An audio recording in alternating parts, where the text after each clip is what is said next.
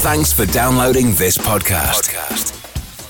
It's for personal use only and must not be rebroadcast, reproduced, or used in any form without permission. Tell your friends they can get their own copy by searching iTunes for Radio Le Mans or visiting radiolemans.com. Pit stop with just over an hour to go. And Inception McLaren, a little applause behind you there, Andrew. Yeah, well, I'm down here with uh, Bas Leinders here, who's running the team. Sean Goff's not here today, so Bas is running this outfit. And lots of high-fiving. Oh, high five you as well, Bas. Can we talk? Can we talk a second? Well, it's all going pretty well at the moment. What was that celebration for? Points? Well, yes, uh, this is the eight-hour uh, eight-hour mark, and um, for the Endurance Cup, uh, you get like five points. Uh, so we, we scored the five points, and I think, uh, well, I, I, will calculate it again, but uh, I think they, they cannot catch us anymore, so we should be the IMSA Endurance GTD champion. Wow, congratulations on that. Thank well, this you. car's going so well, but I mean, you've been in racing a long time. I remember you racing yourself, Bas and uh, it's never over until it's over. No, no, of course not. No, we need to stay focused. We're going to try and obviously win the race or at least be the, on the podium. Um, but yeah, the drivers have done an amazing job until now. Also, the crew uh, really pit stops has been like amazing, the best all year. So uh, and also strategy-wise, I think we have been perfect till now. But now, yeah, two hours to go. So hopefully we can continue this streak. I'm putting a McLaren right up there. That's great. Well, yes. I mean, we've been doing good results with the McLarens for a while now, and uh, we we also Asian Le Mans GT champions uh, and, and GT Open champions last year. So uh, the McLaren is just a good car. How much of the team is British? How much is Belgian? Well, Bel- I'm the only Belgian in the team, oh, so all the rest is British. Yes. That's very good. So, you know, uh, John, this is the only British team here. It's amazing, Andrew. Considering the amount of British teams that we've had down through the years. Andrew with Bas Leinders there down in the pit lane. Inception uh, clinching the Michelin, they believe, the Michelin Endurance Cup uh, for GT Daytona. Welcome back to the pit lane. Nick Daman is taking over from Shea Adam. Hello, Nick. Hello there. Giving Shea a bit of a rest and uh, greeted by a couple of uh, classic American cars as the American left the pit lane. The 31 uh, Whelen Cadillac and the uh, Corvette race number three both came in for uh, just fuel and tyres and sent again. I'm just seeing now the uh, 25 BMW also the same standard stop. So yes, they're, they're running through the the processes now after a more exciting driver change process a few minutes ago. Nick, before I let you go, yep. Um, officially on the timing screens, uh, it's still 18 degrees Celsius out there, 64 Fahrenheit. Does it still feel that warm? No, it's it still, warm. Pleasant? No, it's still it's, it's, a, it's a very pleasant breeze. Uh, it's nicer than it was, but it's still, you know, I've still got, don't tell anyone, I've still got the fire suit mostly undone. Just get a bit of air in there. As long as you do it up if you step over the hot pit wall. That's exactly. That's all, it's all about that. Zip it up at the right time, as they say. Moving right along from that, thank goodness it's a quarter past one back in the uh, UK. Nick Daman down there in the uh, pit lane can always be uh, relied upon for a quote. Uh, waxing crescent moon tonight with an illumination uh, of 39%. Uh, Goes up to 50% tomorrow, by the way. It's a half moon tomorrow. and it is a beautiful, clear evening. That moon clearly visible this evening. Helio Castroneves is just out of the Meyershank Racing with Curb Agajanian number 60. Uh, young charger Tom Blomqvist, who put it on pole position, is back in that car. It's, I feel it's not going exactly to plan for the number 60. Elio, is it is it going to plan for the 60 or is it too early to tell? Well, certainly it's still uh, two hours into the race. Anything can happen. This place is always decided in the last minute. Um, certainly we were pushing as, as hard as you could. I got some really dodgy times at one point there and uh, holding the 0-2 and the 0-1. Um, but in the end of the day, this race is so long. Even that it look, sometimes doesn't look good, it, we, we're never going to lose hope, and I think uh, we still have a great chance. Everyone's been talking about how once it gets dark, once it cools down, their car's going to start to be great. Was your car great for the last couple of laps? Look, Tom has been doing a great job together with Oli. You know, uh, for me, it was a little bit uh, neutral, I, I, as I call. but the car is good, and um, eh, we just need to continue doing what we're doing, and um, hopefully for a little bit of a yellow. And if that that happens, then all um, all bets are, uh, are off. Thanks, Elliot. He invites me up to his um, to his Pratt perch. It's really nice up here. It's comfortable. Not bad, huh? Lovely. All we need is, all, all we need is a gin and tonic. Thank you. Well, well uh, you've got something in common, Nick, of course. You could always talk about a bit of uh, ballroom dancing, couldn't you, uh, with uh, Elio? Uh, under review, that incident between the Corvette and the number 62 Risi Competizione Ferrari, Tonio Garcia, tapped into a spin by James Calado, is what it looked like. Let's see what the decision is. He's in exactly the same manoeuvre between two BMWs at the same point. And it's the There was no contact. Paul Miller racing car. No, absolutely. Paul Miller racing car, Madison Snow, the inside of Robbie Foley. Uh, they fall back into line with prototype traffic. Three different categories going into turn one together. Actually, mean have four different categories actually: GTD, GTD Pro, LMP2, and a DPI, all going into turn one together. My goodness, this is the absolute essence of what we expect to see as into the pit lane uh, from the lead of GTD has come Seb Prior. So this has now become a BMW battle for the lead in GTD at the moment. And those two have been locked together for, it Hours. seems like hours. yeah, it really does. Uh, and uh, yeah, not far behind them, only, uh, what, well, actually, actually less than that now, it's only a second or so behind them, is uh, not only Kyffin Simpson, but also Marvin Dienst in the number 57 Winward Mercedes as well. Wow, So- yikes. GTD Pro, GTD, LMP2, and DPI all going into turn one. Here's the inception. A McLaren. Uh, is that back into the pit lane? That didn't seem to have been. Ah, no, that was. just, just going out now. Right, so Yeah. they, that is their stop after the top of the hour, isn't it?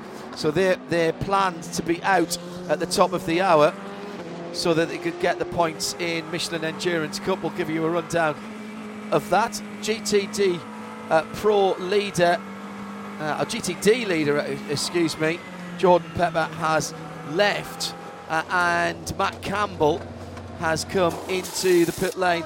He was leading. Uh, no, sorry, Matt Campbell has just gone by for Faf Motorsports. I think that means you've got a, uh Lexus with you, the remaining Lexus, the pro leader. Indeed, Ben Barnicoat has hopped out of that car, and uh, a man with a green and white helmet got in. So I need to work out who that one is. Uh, let's see if I can. She is shouting at you. I know, from I know. I, she should, I didn't do my, my my revision. I'll be in terrible trouble for that. Um, I'll find out from Ben who replaced him. But uh, yeah, so they do a standard service, uh, four tyres, fuel, driver. Barnicoat has his helmet off. I might just go and see who, see who doorstep the young man, see how he feels it's going. Ben, very simple question. How's it going? Um, pretty good. I mean, lead in, so uh, that's where you want to be. Uh, yeah, the Lexus RCF GT3 was fine once the night hit, really. Uh, felt pretty comfortable in the lead there, especially considering we only took two tyres in that last stop. You know, the guys behind us, the Porsche Corvette, they all took four tyres. So, you know, that was that was encouraging. We're we're lacking a little bit of straight line speed against the others, but um, you know the car's handling extremely well in the corners. So, yeah, two hours to go. Just uh, keep everything crossed. Jack's the man to close out this kind of race. So uh, So J- Jack's into the end then, is he? yeah, Jackson to the end. He's the man for the job. So uh, you know he's no more experienced than him in this car, and uh, yeah, looking forward to see if he can get it done. Well, you can crack open a beer now, can't you? Better not, just in case. But um, yeah, I'll. Uh, I- don't think I'll be able to eat or drink anything until the checkered flag drops. Great stuff, thanks Ben. That was the uh, Vassalon. Ben Barnicoat replaced by Jax Hawksworth. That car did kind of come in from the lead because uh, as it peeled off from the pits as the lead, but of course when they crossed the start-finish line, that had changed. You will not be surprised to know, Nick, that I had in capital letters Jack from Shea on the Twitter. Now that's uh, uh, on the uh, the Skype chat, should I say? Now that battle between the two BMWs, the Turner Motorsport and the Paul Miller Racing, they are separated by Core Autosport in the pit lane. Sort of reminds me of the 1973 Cup final, and it's a change in the pit lane as the BMW number one uh, of Paul Miller Racing gets out ahead.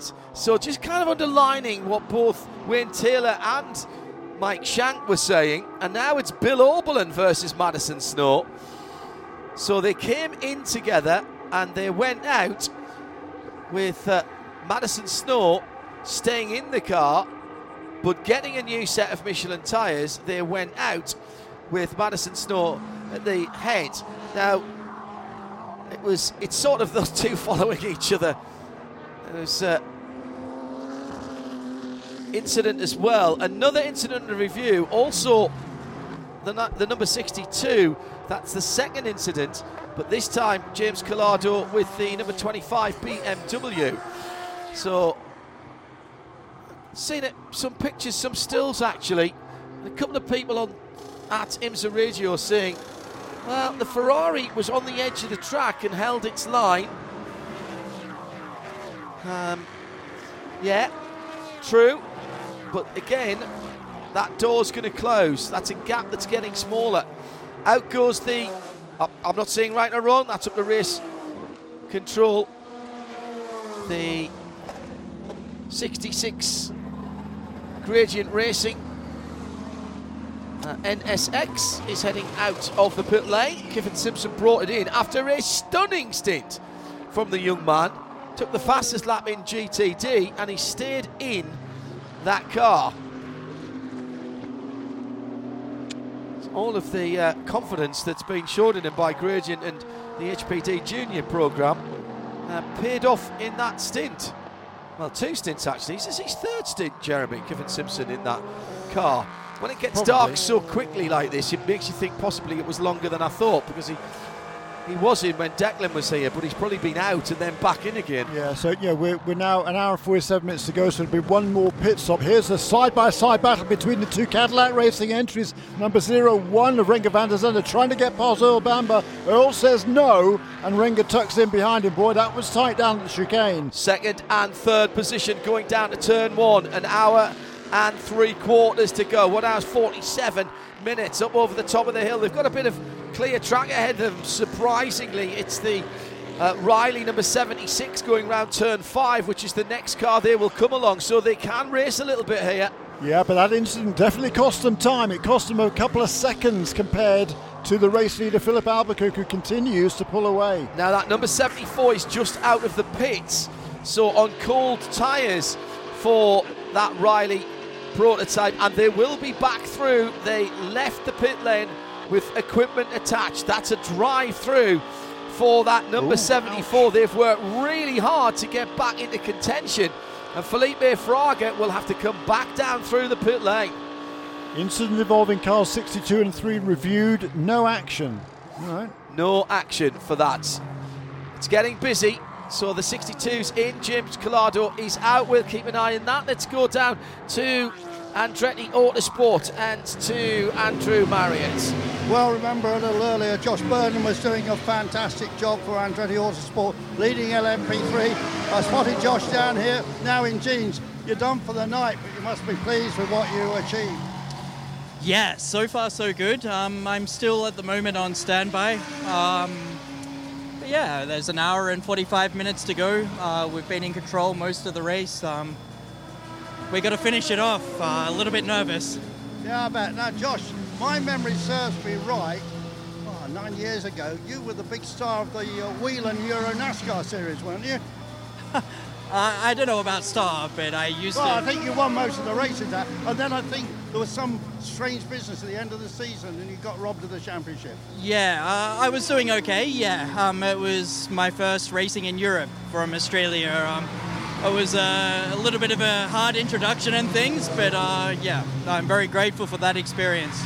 I mean, a kind of strange class to come to, really, from your background. Yeah, um, I'm doing a lot of different sort of racing now, predominantly in GT3 stuff in Europe, uh, and now obviously LMP3 in IMSA. So, as a professional racing driver, it's a very hard job these days. Um, you go wherever the gigs are, so I'll drive basically anything. I think this weekend you put a few ticks against your name, mate. Yeah, thanks very much. Fingers crossed. Thank you, Josh. See if we can have a quick word with James Calado, who seems to have been at the centre of everything. Um, cleared uh, of any fault in the clash with uh, Antonio Garcia, but there's uh, also a little bit of bumping with the number 25 BMW, the RLL BMW as well. Nick Daman is there to ask the tough questions. Uh, James just getting himself a very nice Ferrari branded drink. That's uh, you can get Ferrari brand everything now, can't you? Ferrari branded Ferrari branded hydration, very nice. Um, James, uh, that was quite busy towards the end. We saw the number 62 come up on the instant report several times. What was going on? Yeah, well, it's fighting for a win. I mean, uh, we haven't got the pace and uh, I'm taking risks, but honestly, at first the BMW hit me off twice uh, in the same corner when I had the line. Uh, so I did the same thing back to make it fair and I gained the position. But honestly, it's quite scrappy out there. And then with the Corvette, that was another incident where I was on the outside for the for the last corner, but the inside for the right, and he turned in and uh, he spun. So uh, I was fully alongside, in my opinion. But yeah, it's uh, it's scrappy, but this is Petit Le Mans. There's a lot of cars on track, and uh, we're trying to make positions back. Well, in fairness, there's no further action with the Corvette. It was 50-50 with you and the BMW. You said you, you, were, you, you were both easing each other off at a corner. Which, which corner was it you were doing this easing off? It's a chicane after the long straight. I don't even know the numbers. 10 A and B. That's, that's quite a fun place to ease people off. But yeah, so uh, I mean, it's, it's racing, and uh, we're in America. and you've got less than two hours to go. Daniel Serra's in the car. car. Is he staying to the end now? I think it's difficult. We're struggling with with uh, pace compared to the BMW. They've got a lot more straight line speed, hence why it's so difficult to overtake. However, um, yeah, we'll see what we see what we can do. Uh, you know, um, it's hard to overtake. Last run for this car. It's two night. It's the Ferrari 296 next year. I mean, have you been involved in the development of that car? Uh, yeah, I mean, uh, we've we've been flat out. Honestly, I've not been home for for a while. Uh, a lot of testing with the 296 and the LMH, and um, yeah, it's going to be good. Uh, hopefully, it's in Daytona, and um, it should uh, hopefully wow a few people. And, and will you be wowing with it next year, or, you, or do you have your eyes on a, a certain Ferrari hypercar? Um, nothing's confirmed. oh, big smile. Thanks, James.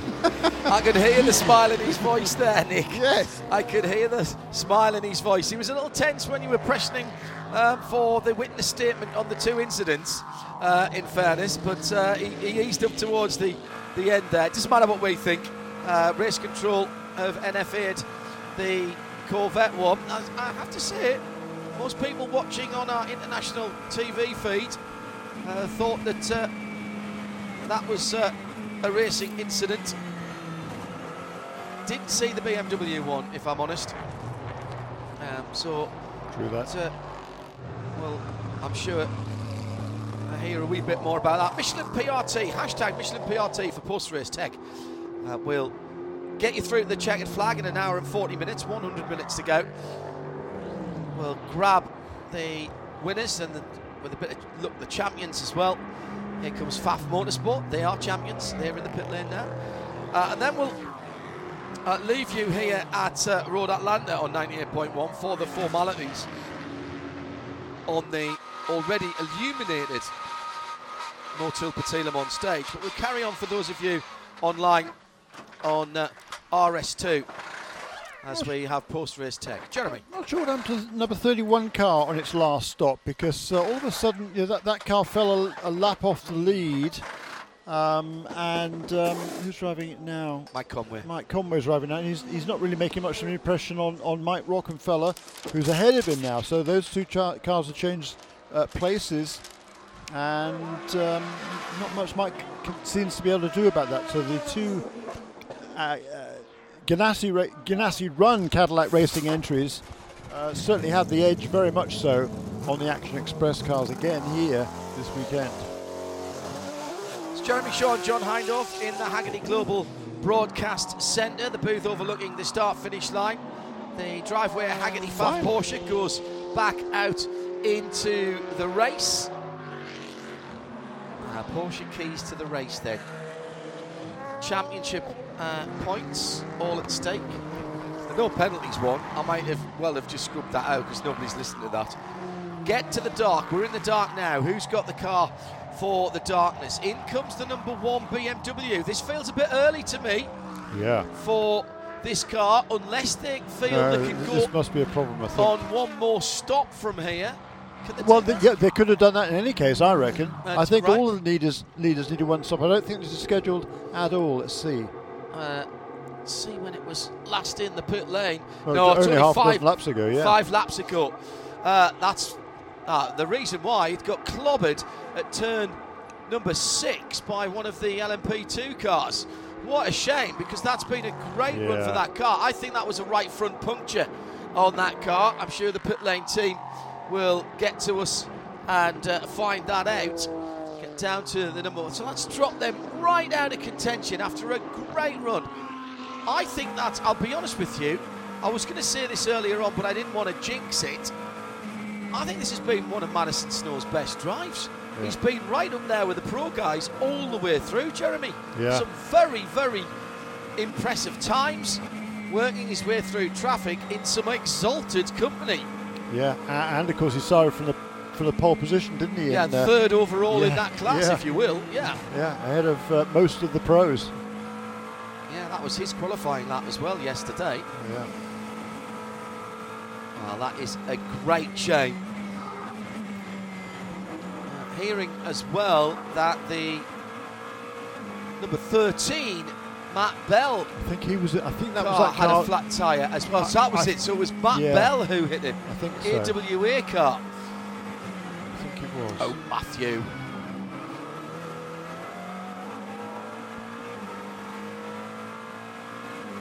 It's not the big market on a Saturday night, Matt. It's turn six again. It's been an action area, hasn't it? 10A, 10B, turn six. At turn one, it's had people spearing off at odd angles as well.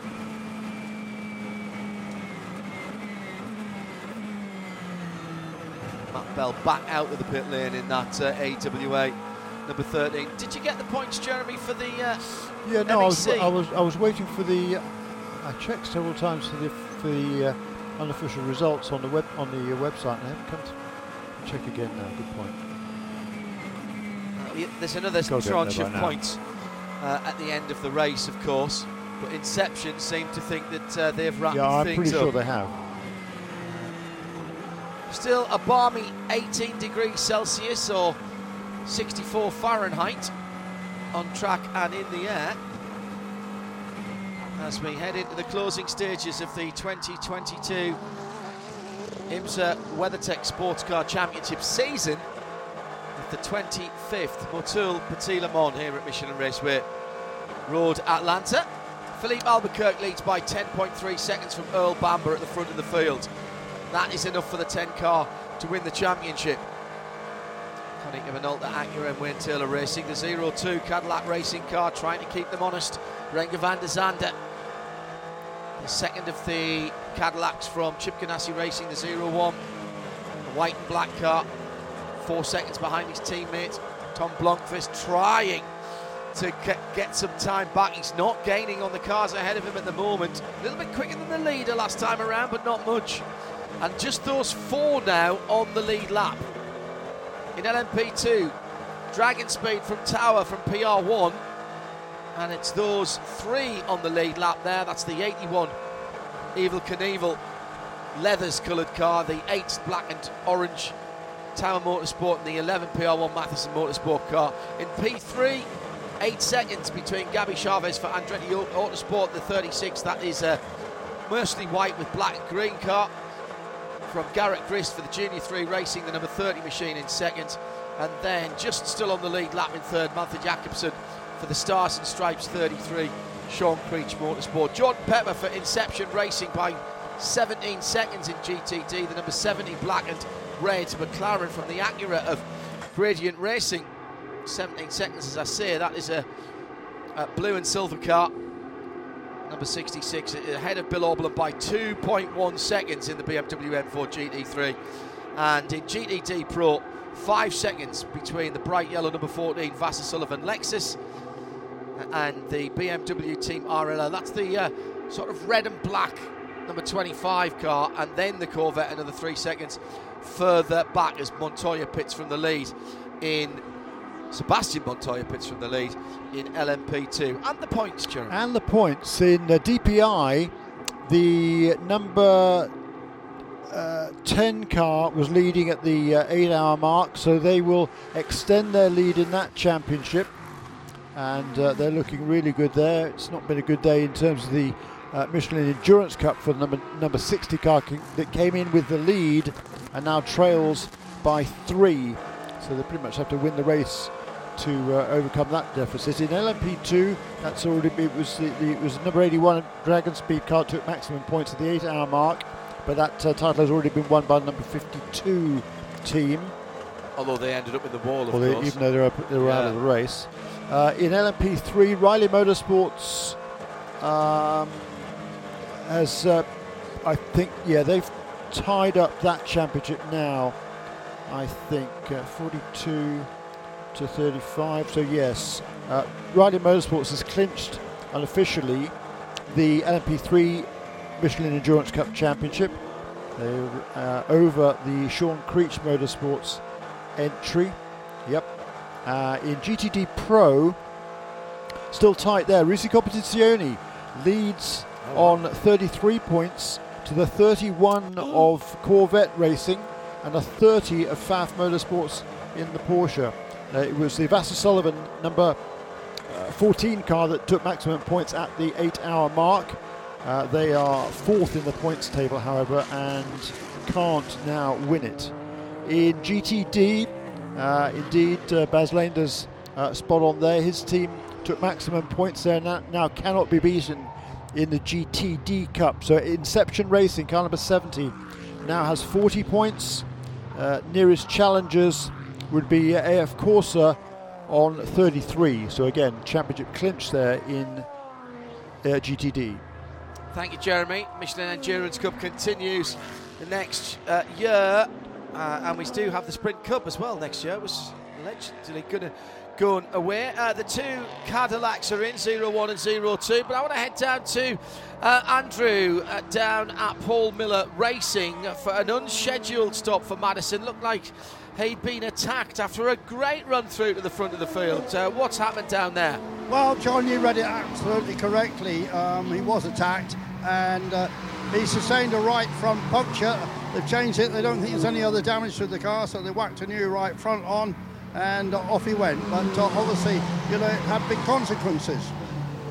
Yeah, it's knocked him uh, out of that great battle that he was having with uh, Robbie Foley in the Turner, Turner Motorsport. I think I put one of those two in uh, in the uh, pro category. It just feels like uh, should be in the pro category in some respects because they've been battling so much. They were battling for uh, second and third uh, in the GTD category. Sorry, mate, that third and fourth. It's Phil Ellis now in fourth position. Uh, that said, the top four are still only separated by 25, 26 seconds.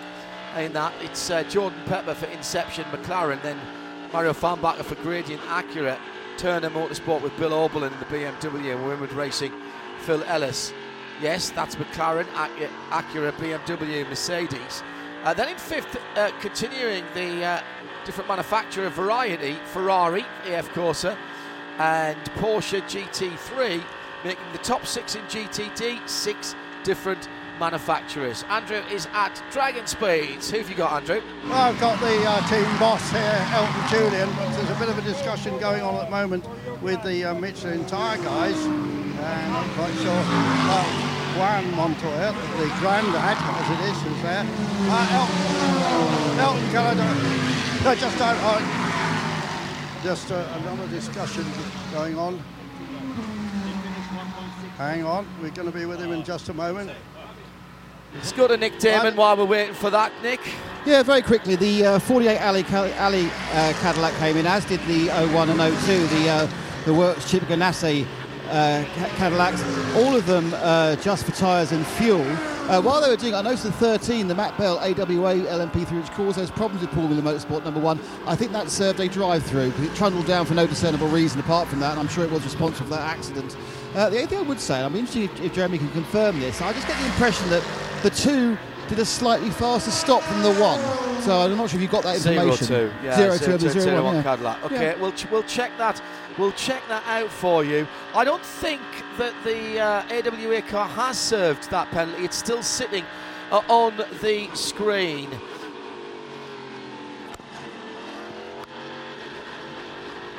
Uh, Elton, Juan Pablo Montoya's still got it, hasn't he? Yeah, he sure. I never lost it, uh, for sure. And the little kid has it too. Um, you're having a really big battle here for LMP2. I mean, it's going both, could go either way, but you're right up there. Yeah, we're good. I mean, we've had unfortunately a lot of niggling issues the whole race with starter issues and fuel pump issues, and so we're managing what we've got. We're, it hurts us a bit here and there, but uh, the pace is okay. Everybody's doing a good job. It's going to be tight at the end, managing the problems that we have because it does cost us a bit of time here and there. But hey, it's a great race. Well, what about next year? You're going to be in the mix here. Next year's plans. Uh, if I had an LMDH car, I'd love to be here. Will you? I don't. Might you? Mm, I don't know about next year, but we're trying for the future. I know, because you've been right at the top of this. You've been right at the top of this game with your team. Yeah, I mean, you know, obviously the first batch of cars seems to have gone to the to the regulars, and so it seems that we'll we'll wait for the second wave and you know give us some time to prepare for that. But uh, I appreciate that statement. I think we've proven ourselves that we're capable and and more than able to to deliver. Thanks very much, Elton Julian. A pretty good racer in his time Oh, as yeah. well. Almost made it to Formula One. You know, he was a Ligier test driver. British Formula 3, I remember him in, Andrew, certainly. Um, LMP2 could still be very competitive uh, at uh, Daytona. Uh, the, the GTP cars will be fast, but will they be reliable? And uh, there's no word yet on whether the P2s will need to be uh, balanced down a little bit for next season. The hope is that that won't need to happen, as had, had to happen in the WEC. And take about 30 horsepower or so out of those cars. Um, a, a little bit of IMSA family and sports car family news now, because standing alongside me to my right in the Hagerty Global Sports Car uh, booth, uh, global uh, broadcast booth, Dennis Paul. Now, Dennis is normally just down in front of me on the starter stand, and uh, he's managed to not get covered in Georgia Clear. You're not as red as I thought you would be, Georgia. Welcome, uh, uh, Paul, uh, Dennis. Uh, welcome to the uh, the broadcast booth. Uh, how are you? I'm doing well. I'm doing well. I'm getting a little emotional. I imagine you are. How long have you been on the starter stand for American Le Mans Series in IMSA? Uh, 26 years as a chief starter, and I did uh, six years before that as an assistant. So you have seen every one of these races from mostly from that stand in front of me. I've been at the start and finish of every Petit Petit Le Le Mans. Mans. I've only missed one, and I'm very envious that you have done them all. Now, the reason that you're up here is to have a little chat, and the reason I put you on air is for the foreseeable future, at least. uh, When you go back down there to check the race, this is going to be your last time at an IMSA race for a wee while. Explain why.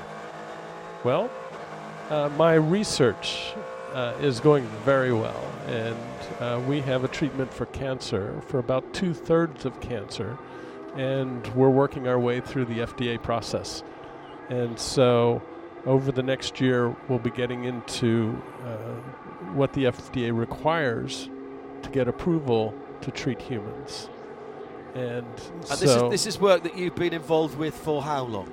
this is uh, 11 year process. Yes. Yes. So almost a life. Some people's half a life's work in, in some respects for the people who are down, and that is effectively your day job, isn't it? This is what you do to to to chill out, to clear your mind, and to come and, and have your enjoyment. Yes, when you're working in the lab like this with all the frustrations and everything, you have to have something outside. And this has been a wonderful, wonderful distraction for me. Well, you've been here every time I've been here through the IMSA uh, and the LMS period um, since I was brought over here in '98 by uh, Dr. Don Panoz. Yellow flags on the front straight. I think has somebody just gone around, or was that just a blue flag?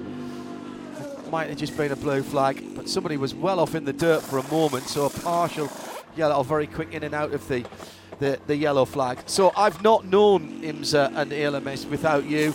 You formed a, a strong bond with, with Tony down there when we, we came together with Grand-Am uh, and the ALMS and the and the and the duties were, were split or shared between you. That was a nice touch, I thought. It was uh, wh- when they announced the uh, the merger. I contacted her, and we talked, and uh, we've known each other since probably six, seven years before that. So Well, we're going to miss you, But we wish you all the best for what you're doing, and we understand. com- We, even though you're deserting your family here in endurance, we understand why you're doing it. Dennis, it's been an absolute pleasure. Thank you very much indeed for all the times you and I have sat together and talked about your work uh, and also all forms of motorsport. Let me shake Yes. your hand and wish you all the best. And uh, I'll be watching you when you're waving that flag down there tonight in Thank about an much. hour and 23 seconds' time. Yes, and I'm sure I'll be back at these races in one form or another. Well, you know you're welcome in the Hagerty Global Broadcast booth anytime you want to be, okay? Thank you very much. Dennis Paul, our chief starter for IMSA, who's been around for a very long time and has been an integral part of the IMSA and the endurance family since the uh, ELMS days. And uh, he's going to stand here and watch a bit because it's not a bad view from up here, actually. Uh, Nick Daman has uh, the Acura number 60 out of the lead. Tom Blomqvist, we just had the number 10 car in as well. Nick? Yeah, it's the standard stuff. He's got it's, uh, good news for uh, Shea because they're giving her a new windscreen tear off. You know how she uh, is very keen. And by the way, just to, to reiterate, you can do uh, windscreen tear offs in virtual racing. Um, and it will cost you time if you do them at the wrong part of the stop. So it's, it's uh, all done properly. Uh, away it goes, tyres and fuel, and rolls, same driver. So that's the uh, Tom Blomqvist out for another stint. Well, we can get you some. Uh, A, a great, a great stint again there from Tom Blomqvist. Really, really good pace. Uh, further, uh, not only that, he turned 35 laps on that stint in the number 60 car. This is the ploy that uh, that uh, team has has, uh, has employed during this race. I hope it's going to work out for them. They're planning certainly their final stop will be significantly quicker than everybody else's. I don't think they're going to do one less stop than anybody else, but they will certainly will need less fuel. Uh, they eked out just one more lap though that time than the uh, than the uh, number 10 car, which is their chief rivals. But uh, this is still a fascinating contest, and there's an hour and 22 minutes remaining, so that'll be uh, uh, two more pit stops I would expect before the end of this race.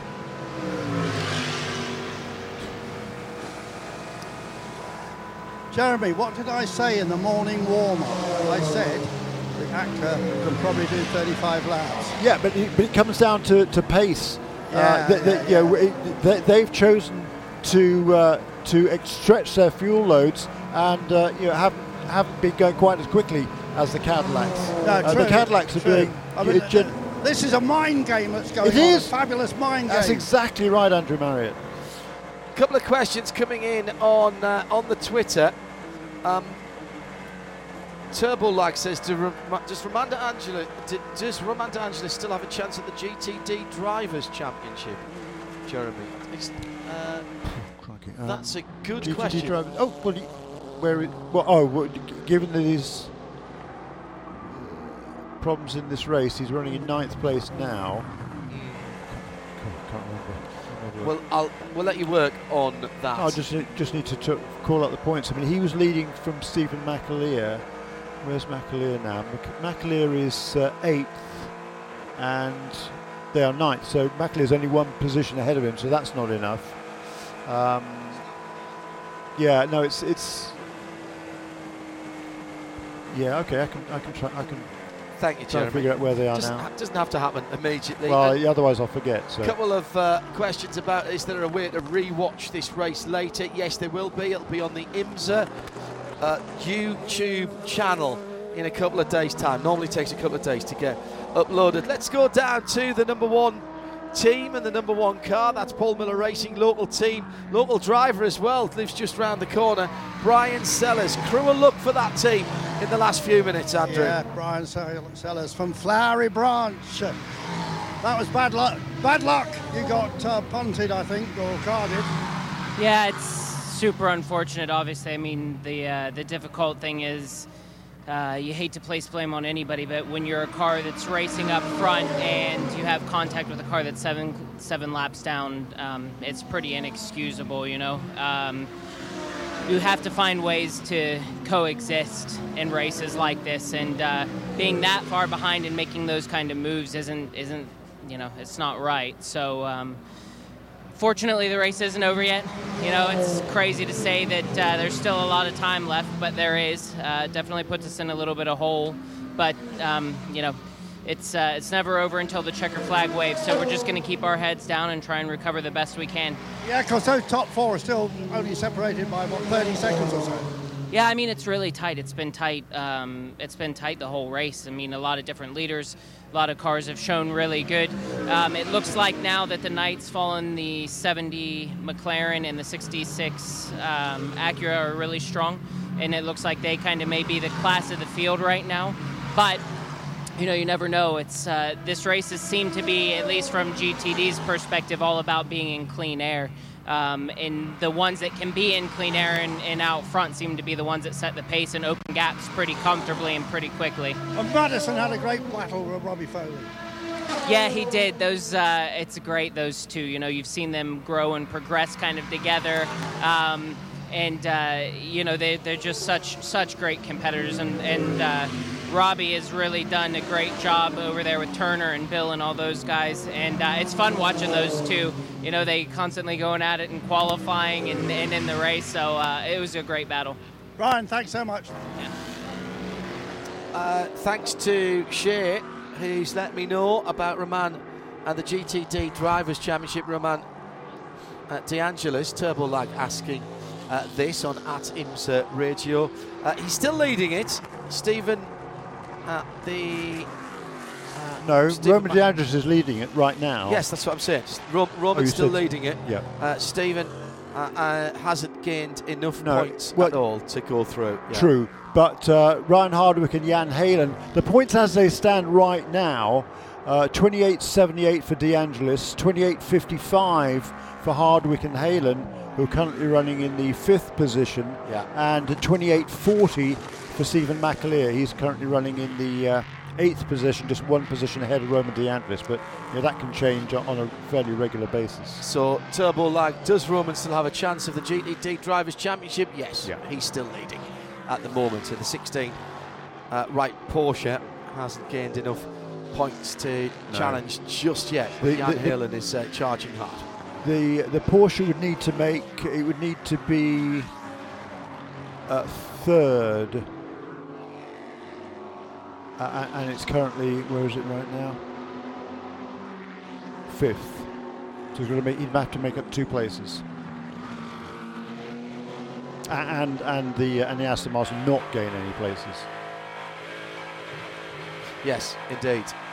So coming down to the business end of the season and the business end of this race. listening to live coverage of the 25th Motul Petit Le Mans and Nick Daman has this update from the pit lane. Well, I, get, I have an update from the horse's mouth actually. It's uh, Mike Conway just out the 30 foot, 31 uh, uh, Whelen engineering car. Um, it, it, just seems Mike the car's lost a bit of pace. Is that fair?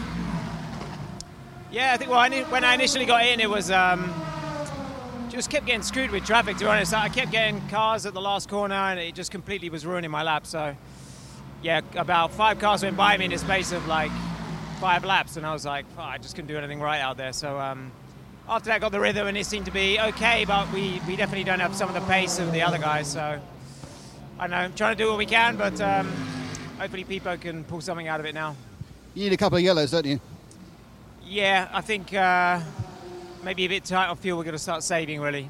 But I think that plays into the hands of the Acuras. They can do two, three laps longer than us, so I think they're pretty good to go. Maybe to the end, yeah.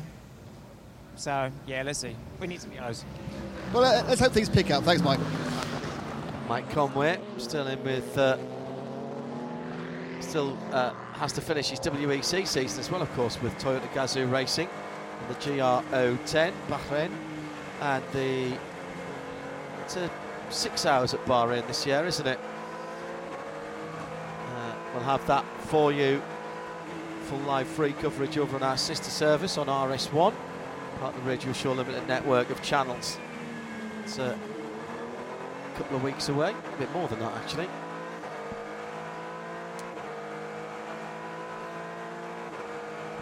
Earl Bamber with a 10 second lead over Filipe Albuquerque for Konica Minolta. Renger van der Zande in third.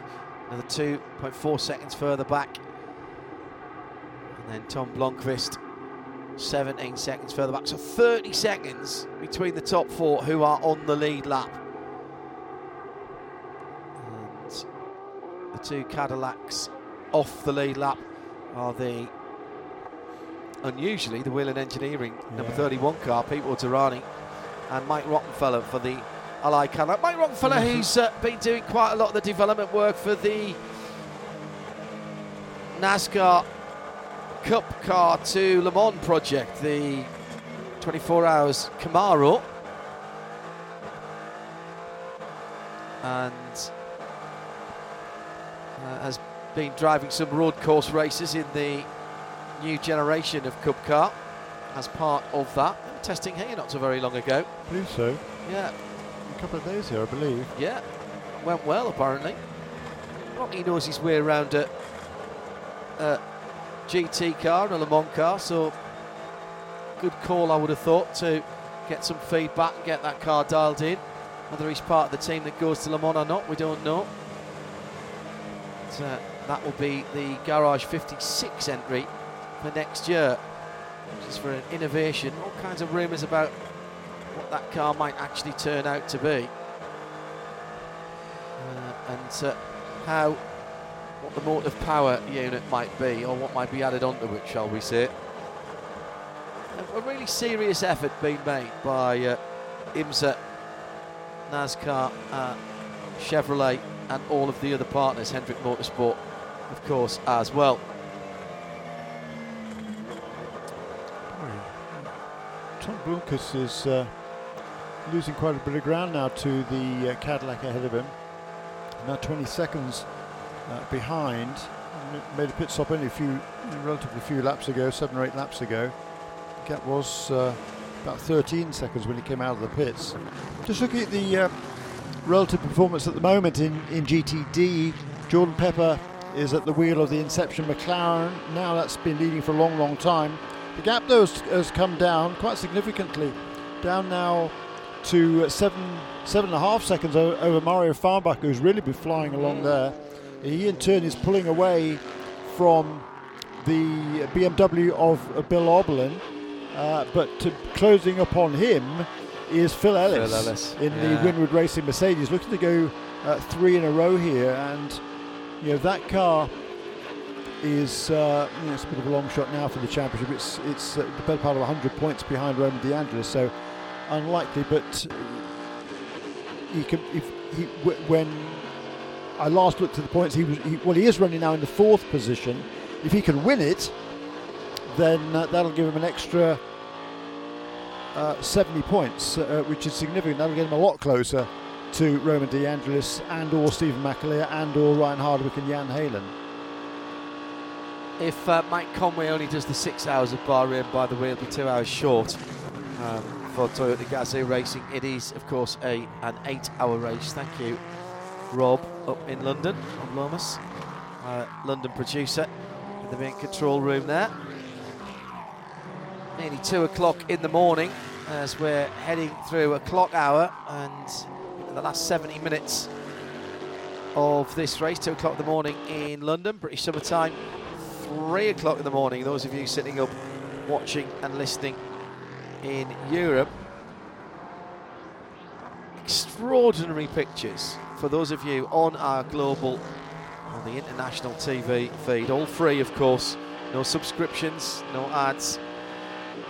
You are watching on the onboards uh, in particular, but also the outside shots way, way lighter than it actually looks from out of our window. It's absolutely extraordinary. Super dark. Just been talking to Dave Miller, our technical guru here, who gets us on the PA and uh, 98.1 FM Road Atlanta Radio. He's been on the infield. It is absolutely chock a block still on the infield, and there is a party going on out there people watching the motor racing, listening to the motor racing, but there's a great party atmosphere. I know there's a few uh, people here from Europe for the first time. They've made the journey over. Quite a few marshals as well here, including Dead Squirrel. Hello. Sorry we haven't managed to uh, bump into you so far. It's uh, well worth the trip here. Direct flights to Atlanta from London. And uh, lengthy-ish flight, nine hours or thereabouts, and then depending on the traffic, an hour and a half, a couple of hours up the road from Atlanta Airport to Road Atlanta here. It's all getting a bit tight again out at the far side of the circuit at turn six and seven as the leader there was, or the number 10 car rather, was passed by the 01 Cadillac going into turn, uh, out of turn six and into turn seven. Now, dragging back down the back straight. Did Filipe Albuquerque get that back? I don't think he did.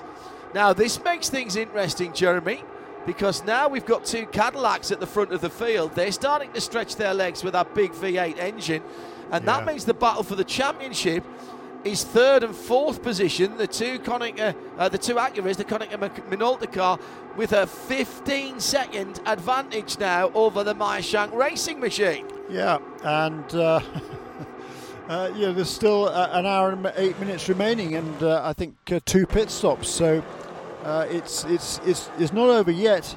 Uh, last when was it? The number ten car was about 20 seconds or so ahead of the uh, number 60 car, uh, and as you just said there, the, the gap now is under 15. So it has been creeping closer. This is a brilliant, been, been a brilliant stint from Tom Blomqvist once again. Uh, though the, the Cadillacs have definitely got this in hand in terms, I I think think, so. of, of the overall win. Yeah, the championship though, Jeremy, the championship. The That's exactly right. Mike Shank versus Wayne Taylor, Acura versus Acura. Rock, paper, scissors out the back, is it? Uh, come on, let's have this.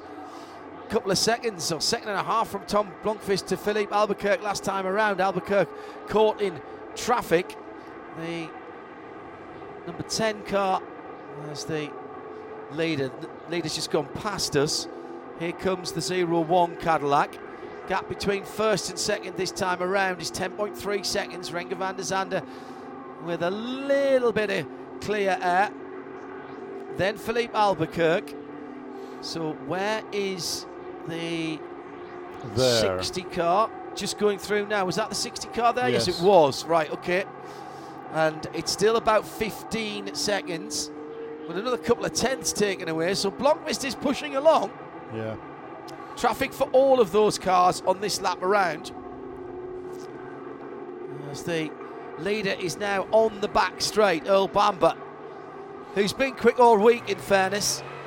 Uh, forceful, but certainly quick, Jeremy, the New Zealander, uh, playing pretty coy when we asked him earlier on the week where he's going to be next year. Remember, this time last year, he's wearing somebody else's overalls, drafted in to that squad to help out, and uh, did a really very good job indeed. He's going to rock up somewhere decent next year, isn't he, Bamber? Bamber? Yeah. I'd be surprised if he didn't say where he was, actually. The- as a third, just as a third driver. Well, good point. Yeah, they're just running. Well, uh, who, who's. What are they, have they announced who's driving the car in Europe? No, not in Europe. Yeah. Not in Europe. So uh, he's got WEC point. experience, Jeremy. That's a very good point. Uh, with with world champion in LMP 1H in 17 for Porsche. In the unbelievably quick at 919. Yeah, he's, he's certainly yeah, made a few mistakes this year, hasn't he, uh, Earl? I think it's fair to say, but he's he's also produced some brilliant performances. And um, didn't, did, he, did they win, he win Sebring, didn't he? Didn't he win Sebring? Made hard work of it. Yeah. Yeah, they made hard work of it, but he That's did, right. he did win the race. And uh, yeah, it's been a. Uh, yeah, I mean, he's been really impressive this weekend. I think he's generally speaking has uh, has shaded the zero one car.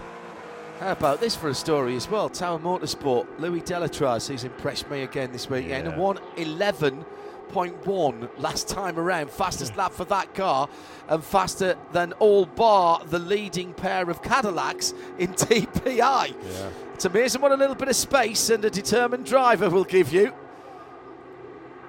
Still 17 Celsius on the track, 63 Fahrenheit in the air and on the track, so still a bit of residual heat in the pavement here. Bamber by 12.6 seconds, making that 13 seconds from Van der Zande. Albuquerque just trying to stretch away. Made a little bit of time, a second or so on Blomqvist that time around. We are an hour and four minutes away from the checkered flag. That lap by Louis Delétraz, 11.1. It's still half a second outside Colin Yeah. Braun's LMP2 lap LMP2 lap record set a couple of years ago. The fastest Colin lap Braun. last year was Scott Huffaker at a 110.7. So he's not down even to that time yet, but uh, uh, he's charging along with Delétraz. He leads by just about seven seconds over uh, Montoya. So he's uh, he's edged away a little bit during this last stint. How long can the uh, GTD cars go, Jeremy? Here, about an hour, a little bit over. Yeah. So we're getting down to last stop ter- territory for those, aren't we? An hour. Yeah. And, an hour and four minutes, an hour and three minutes. Yeah, I think they made their their previous stop uh, just around about with just I think it was just less than two hours to go. Right. So I, Sh- I would expect them in, in in about another eight or nine minutes. Shea is uh, among the GTD teams down in the pit lane. Evening Shea. Any signs of people beginning to shake off the cobwebs down there and make their last pit stops? Hello. Hello. I'm down in the pro section of the pit lane. I've sort of embedded myself down here for the moment being. And the first team, who looks like they're going to be making their last stop, Corvette Racing.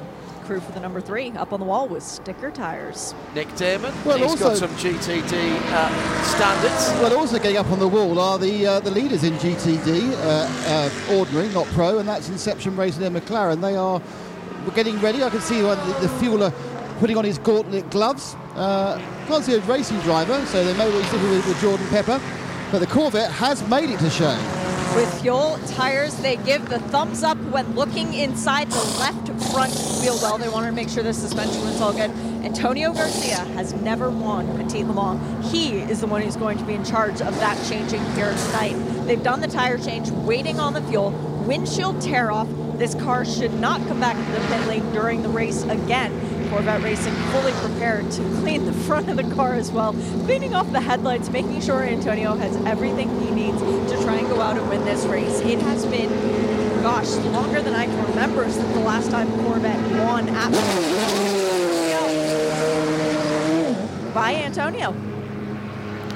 Yeah, that car was came into the pits in fifth position in the class, so he's certainly got some work to do this final stint. That might, uh, that should trigger the rest of the cars coming in. They might be rolling the dice a little bit from an hour and two minutes out. May need a tiny little bit of fuel saving or a little bit of help. But what they've done here is they've started to ask a question, Jeremy, of the rest of the GTD pros because if a safety car comes out now, they've done their final stop, and that would get them to the end of the race. Everybody else would have to cycle through the pit lane and end up behind them. So let's see what happens with the uh, the red numbered uh, red number panels on the GTD Pros. Nothing from Lexus so far. Inception are looking to do the same thing in GTD in a lap or so's time. No movement from Pfaff on the pit wall either, Shea says. And the number 23 Shea Adam, is that a bit of movement I can see there through the binoculars? It's so casual though, John.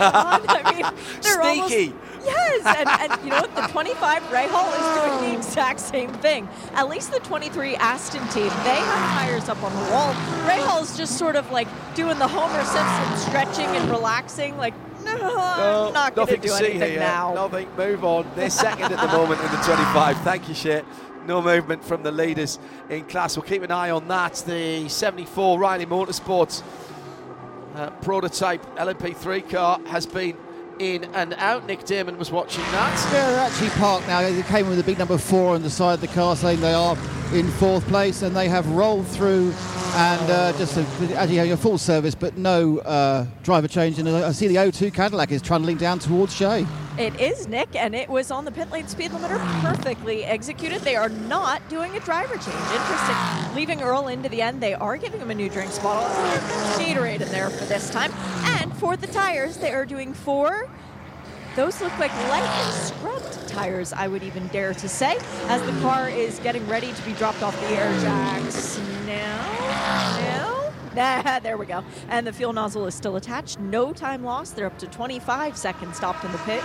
It will be a 30 second stop for a full tank of fuel. And the nozzle comes out, and away goes Earl. They can't go to the end from there because you can't get an hour out of a, Correct, a DPI. So they're they're going to be about 20 minutes. So they're going to need half a tank of fuel towards the end uh, of this race. So the choice is now for them: do they run 20 minutes or so and fill it back up again, or do they run 40 minutes and throw 20 minutes of fuel in? That's the choice as Renger van der Zande comes into the pit lane as well. And we've got GTD callers as well. Let's go to Shea first of all. 25 BMW is in. No hint of a driver change here. So is that still John Edwards who is staying behind the wheel? I believe it is. They are doing four sticker tires on this car and fuel. It's Connor De Phillippi, of course it is. And for the 01 Cadillac, it is fuel tires and no driver change. Renger van der Zande is staying aboard, but they did just hand him a nice little drinks bottle. And they're refueling the one that's pressurized the car. Nick? Well, Shay's told you what I needed to. Her eyesight is so good. She worked out there was Connor De Phillippi getting in the, in the, in the 25. I, I you know. Uh, stay in the 25. So yes, what, what the, actually the 25 have been, have been fooling us the whole day because what they actually do is they suit up the second driver to get put the, to give the drink bottle to the driver in the car. So that's a couple of times they caught out Andrew uh, and myself. Out goes that uh, tranche of stoppers, including the 0-1. Renger van der Zande staying in that car.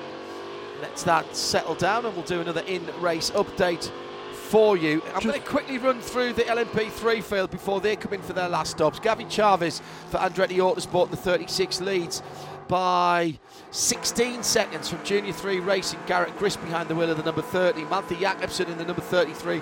Sean Creech Motorsport is off the lead lap. In GTD, Jordan Pepper for McLaren is ahead of Gradient Racing and the Acura of Mario Farnbacher is 70 from 66 by just 5 seconds now and 22 seconds further back. Bill Auberlen for Turner Motorsport. He's battling with Winward Racing and a charging Phil Ellis in the uh, black and silver number 57 and it's pit stop time for the rest of the classes. There's your in-race update from VP Racing Fuels. We'll keep you updated with 50 seven minutes to go. Jeremy Shaw.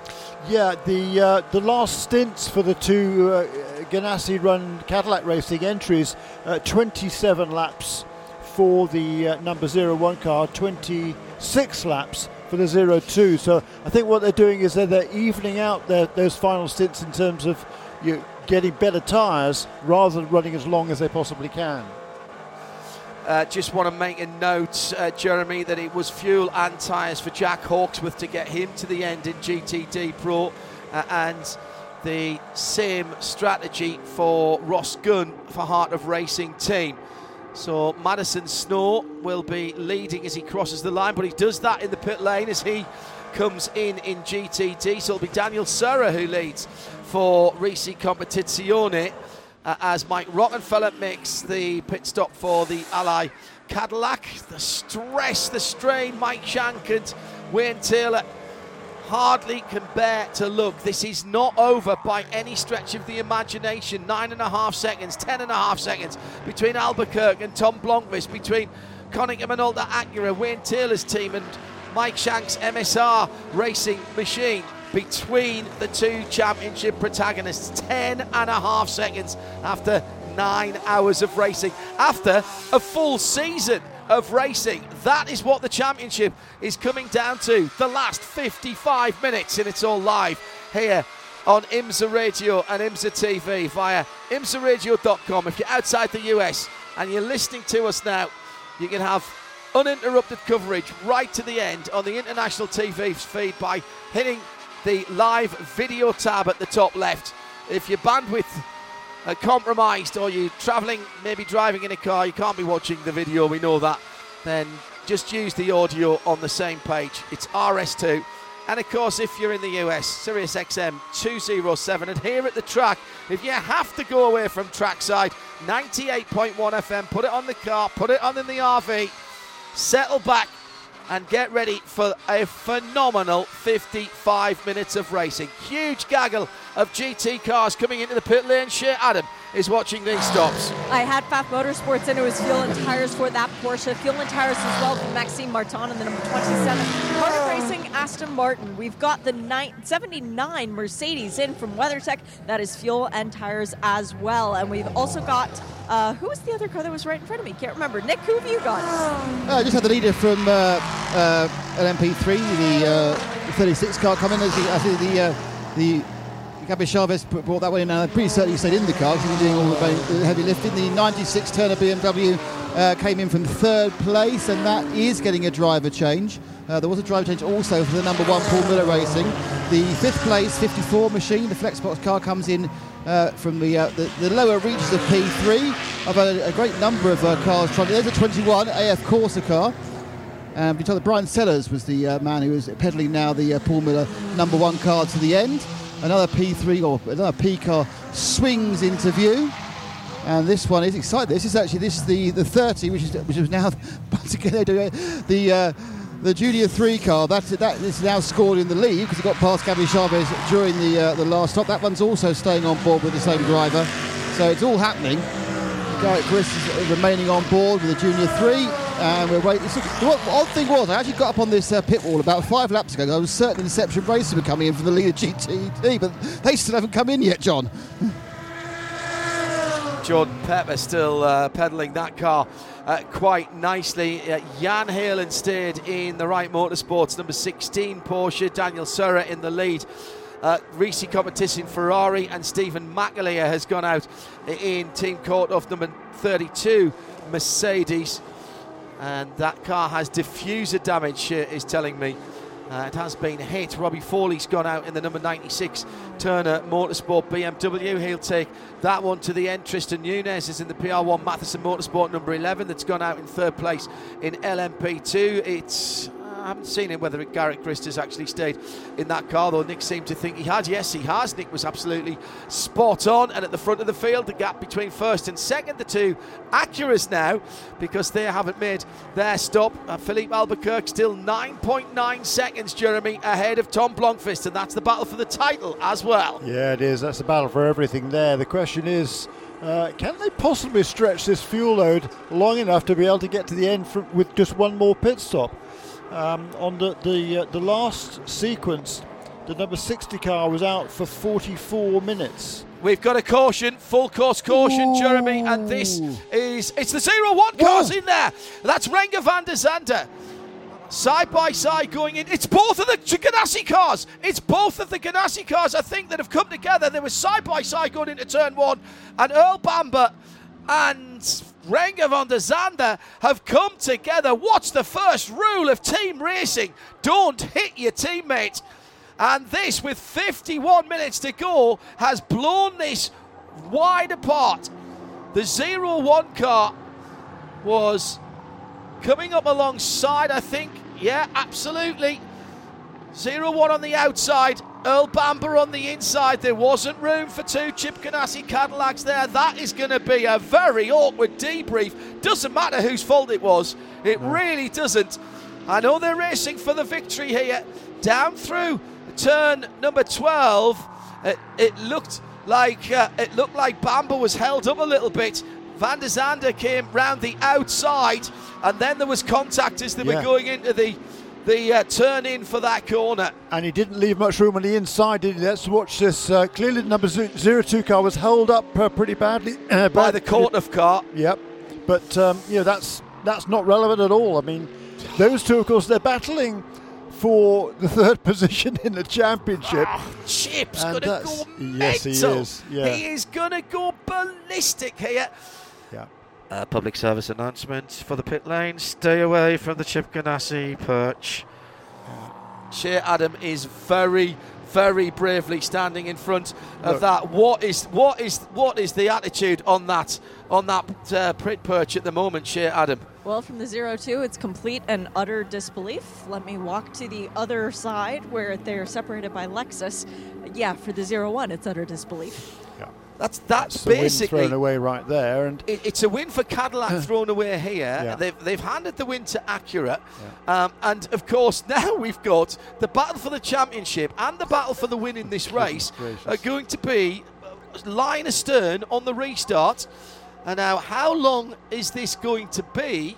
Because we're only 50 minutes away from the end. It looks uh, very much to me as though Renger van der Zande, who is staring a hard Paddington stare towards his teammate uh, in the number two. Neither of those drivers are out of the car, Jeremy. They, they think they might be able to get these going again. I'll be amazed if that's true. Every single safety vehicle is down there at the moment. It looks like uh, Christmas illuminations. tell you what, is Chip going to let him get back in the wheel, get going again? Because they're not going to win the race, that's for sure. Earl Bamber is closest to being pulled out because they've got the toe strop on that car, uh, and that is almost rear wheels. I think he's going to drive that back. I really do. Here comes the BMW safety car past us. It's picked up the number 10 car, which is in the- lead of the race. Right. Uh, this actually might uh, give uh, the, it gives the two Acuras, of course, the chance to go for the victory as well as the championship. Uh, Pipo Derani is not on the lead lap, although he wants to win this for Cadillac. His new teammate Alexander Sims on his way to this circuit tomorrow. Hello, Alexander. And he's coming to do the test on Monday and Tuesday. Well, Bamber's out of the gravel first. I Didn't think I'd have to commentate on it. Race Recovery. out of the gravel Yeah, trap. race out the gravel trap. There's a little bit of of uh, fouling on the front of that car. They're just going to sort that out. Oh my goodness Who's me! leading in GTD? Uh, GTD uh, will be Gradient Racing, I would have thought. Yes, it is. Uh, now, how did that happen? Mario Farnbacher has got past Inception's McLaren, and that wasn't a pit stop from McLaren, was it? No, I think the um, Oh, there's big damage on the front of Earl Bamber's car with the bodywork. I think they'd have been better taking the nose cone off that car, and he's gonna he's gonna ground it out on that uh, on that curb if he's not careful. Uh, maybe he's just waiting for the cars to come through. He's fighting. No, he's spinning the wheel. He's he's got the car centered on the curb, and the left Michelin's is left rear Michelin is pawing for grip. So he's out of the gravel first, but he's not back on the track. This is more like some kind of uh, extreme game show or something, isn't it? Here comes Renger van der Zande out of the gravel right now. Jeremy? yeah, I'm going to ask a question of Andrew Marriott. But Andrew, would you like to get back down to the pit lane and have a, a word with Chip? Yeah. I didn't. He, I, I haven't turned his mic on because I was scared what he was going to say. But there was a look over the top of his glasses there, Mr. Marriott. Chip, you've known Chip for a long time. He is going to be apoplectic about that, isn't he? just extraordinary situation, wasn't it? He is, and uh, I don't know what you thought, John. Whether Van der Zande was more to blame than I don't Van think Van- it matters. I think it doesn't matter. I don't think Van der Zande had the momentum on the outside but, line. But why? Why do it there? Exactly. I, that's that's. Yeah, I well, agree no, with I mean, you, you, you, I he- know he- He, you did know, the right. He did the right thing to pull alongside him. He had the Yeah. momentum. He had. He, he was going faster Yeah. into turn one. But he the couldn't get. He, there's no way he could have got around the corner on the line he was on. No.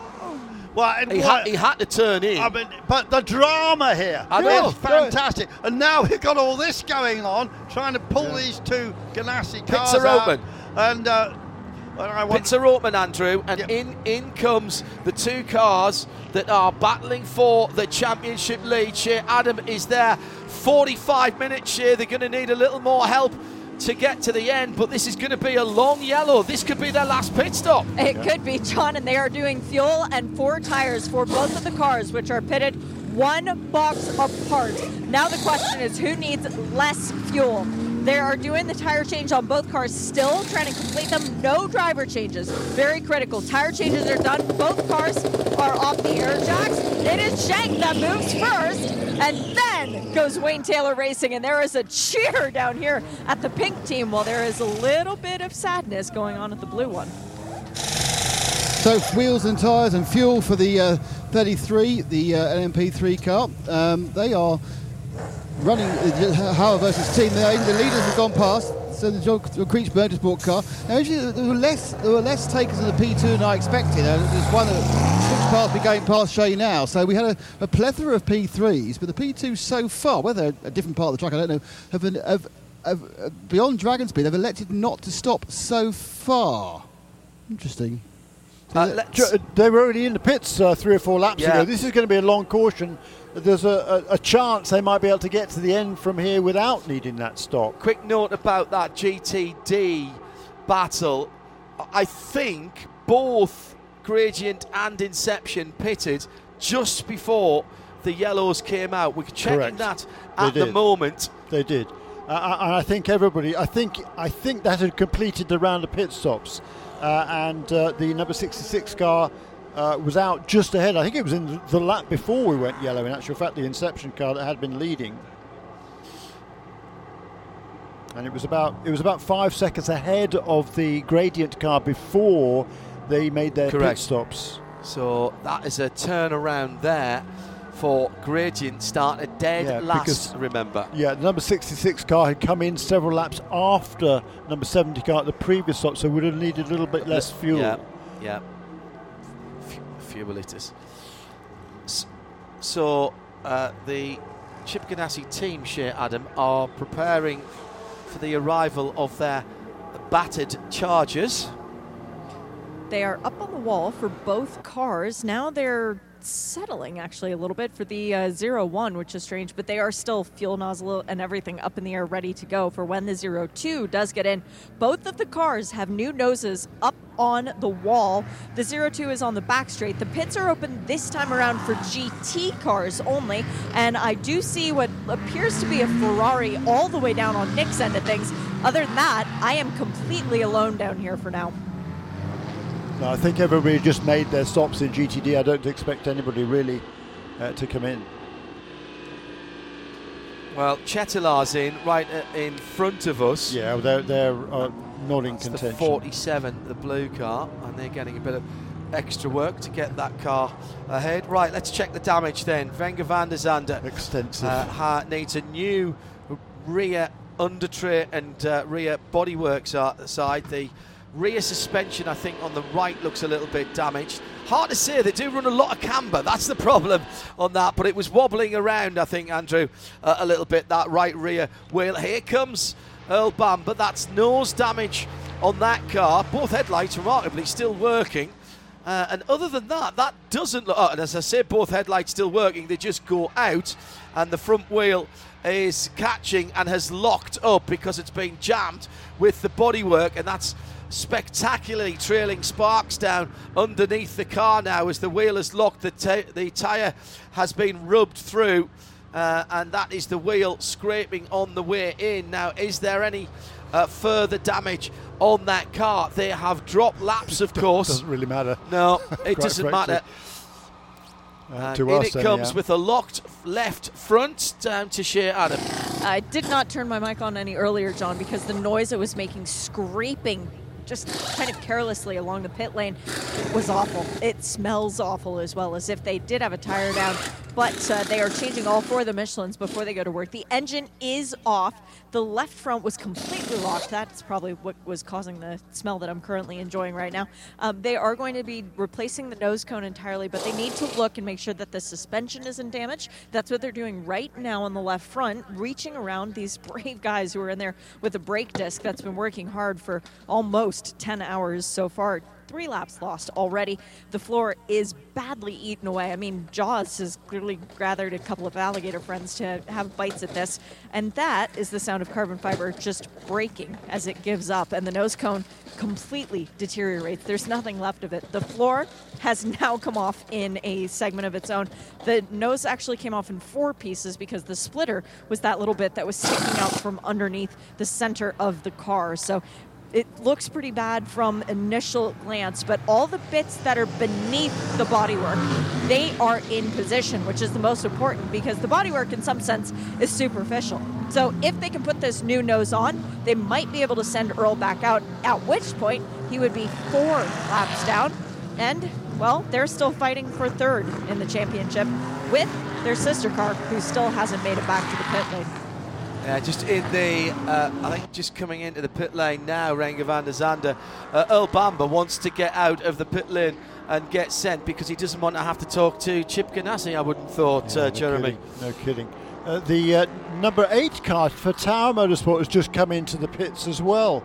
Um, that's a, uh, a late decision, which is going to drop him behind the uh, other two contenders in LMP2 who made their pit stop a couple of laps ago under caution. So that was a bit of a miscue there, I think, for Tower Motorsport.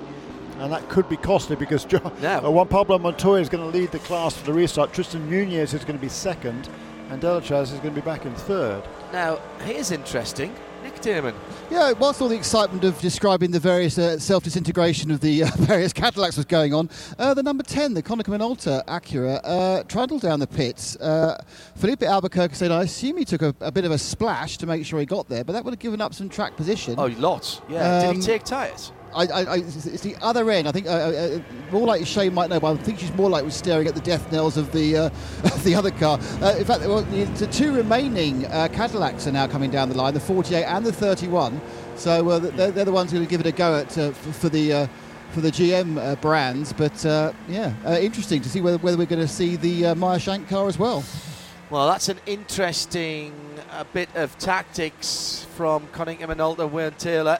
A splash of fuel. We thought it was. Uh, they hadn't been uh, uh, into the pits too long, and they took new tyres. But Tom Blomqvist has stayed out, so he'll get track position. But there Well, will he, be. he had the track position already, of course. Yes, he did, uh, th- uh, because he got out quicker uh, in that uh, in that pit stop sequence. So Wayne Taylor possibly thinking, well, we don't have the track position. Let's make sure we've got plenty of fuel so we can turn it up full rich. He'll get way back through again because there will be a DPI Yeah. split. So he's not going to be all the way behind the GT cars. Blomqvist has stayed out, eschewed the opportunity to come into the pit lane. Uh, meantime, Shea Adam, give us a quick update on the Zero One Cadillac.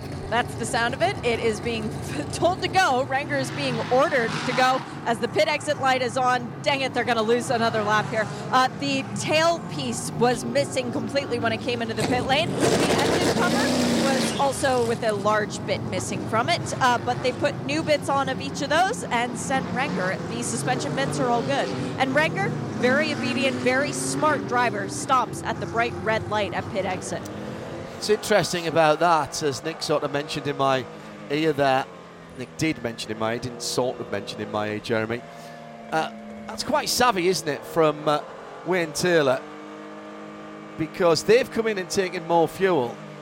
So must feel there's a, a little bit of a question mark about getting to the to the end. But now Meyer Shank can't come in because they lose the track Yeah. track position. So they're going to have a fuel advantage in terms of being turning it up to 11 to the end of the race. That's right. Yeah, exactly right. And uh, the question is, how tight did the Meyer Shank team cut it when they came in during this caution period to put their fuel in? Did they did they top it off? If they topped it off, they'll be fine. If they didn't top it off, if they're slightly short fueled the yeah, track position. Yeah, exactly. Yeah. So that's the that's the critical. And thing we here. don't know. And we don't know. And, and also, by the way, the, the, the two Cadillacs, the two Cadillac racing entries, um, whichever finishes ahead of the other will finish third in the championship.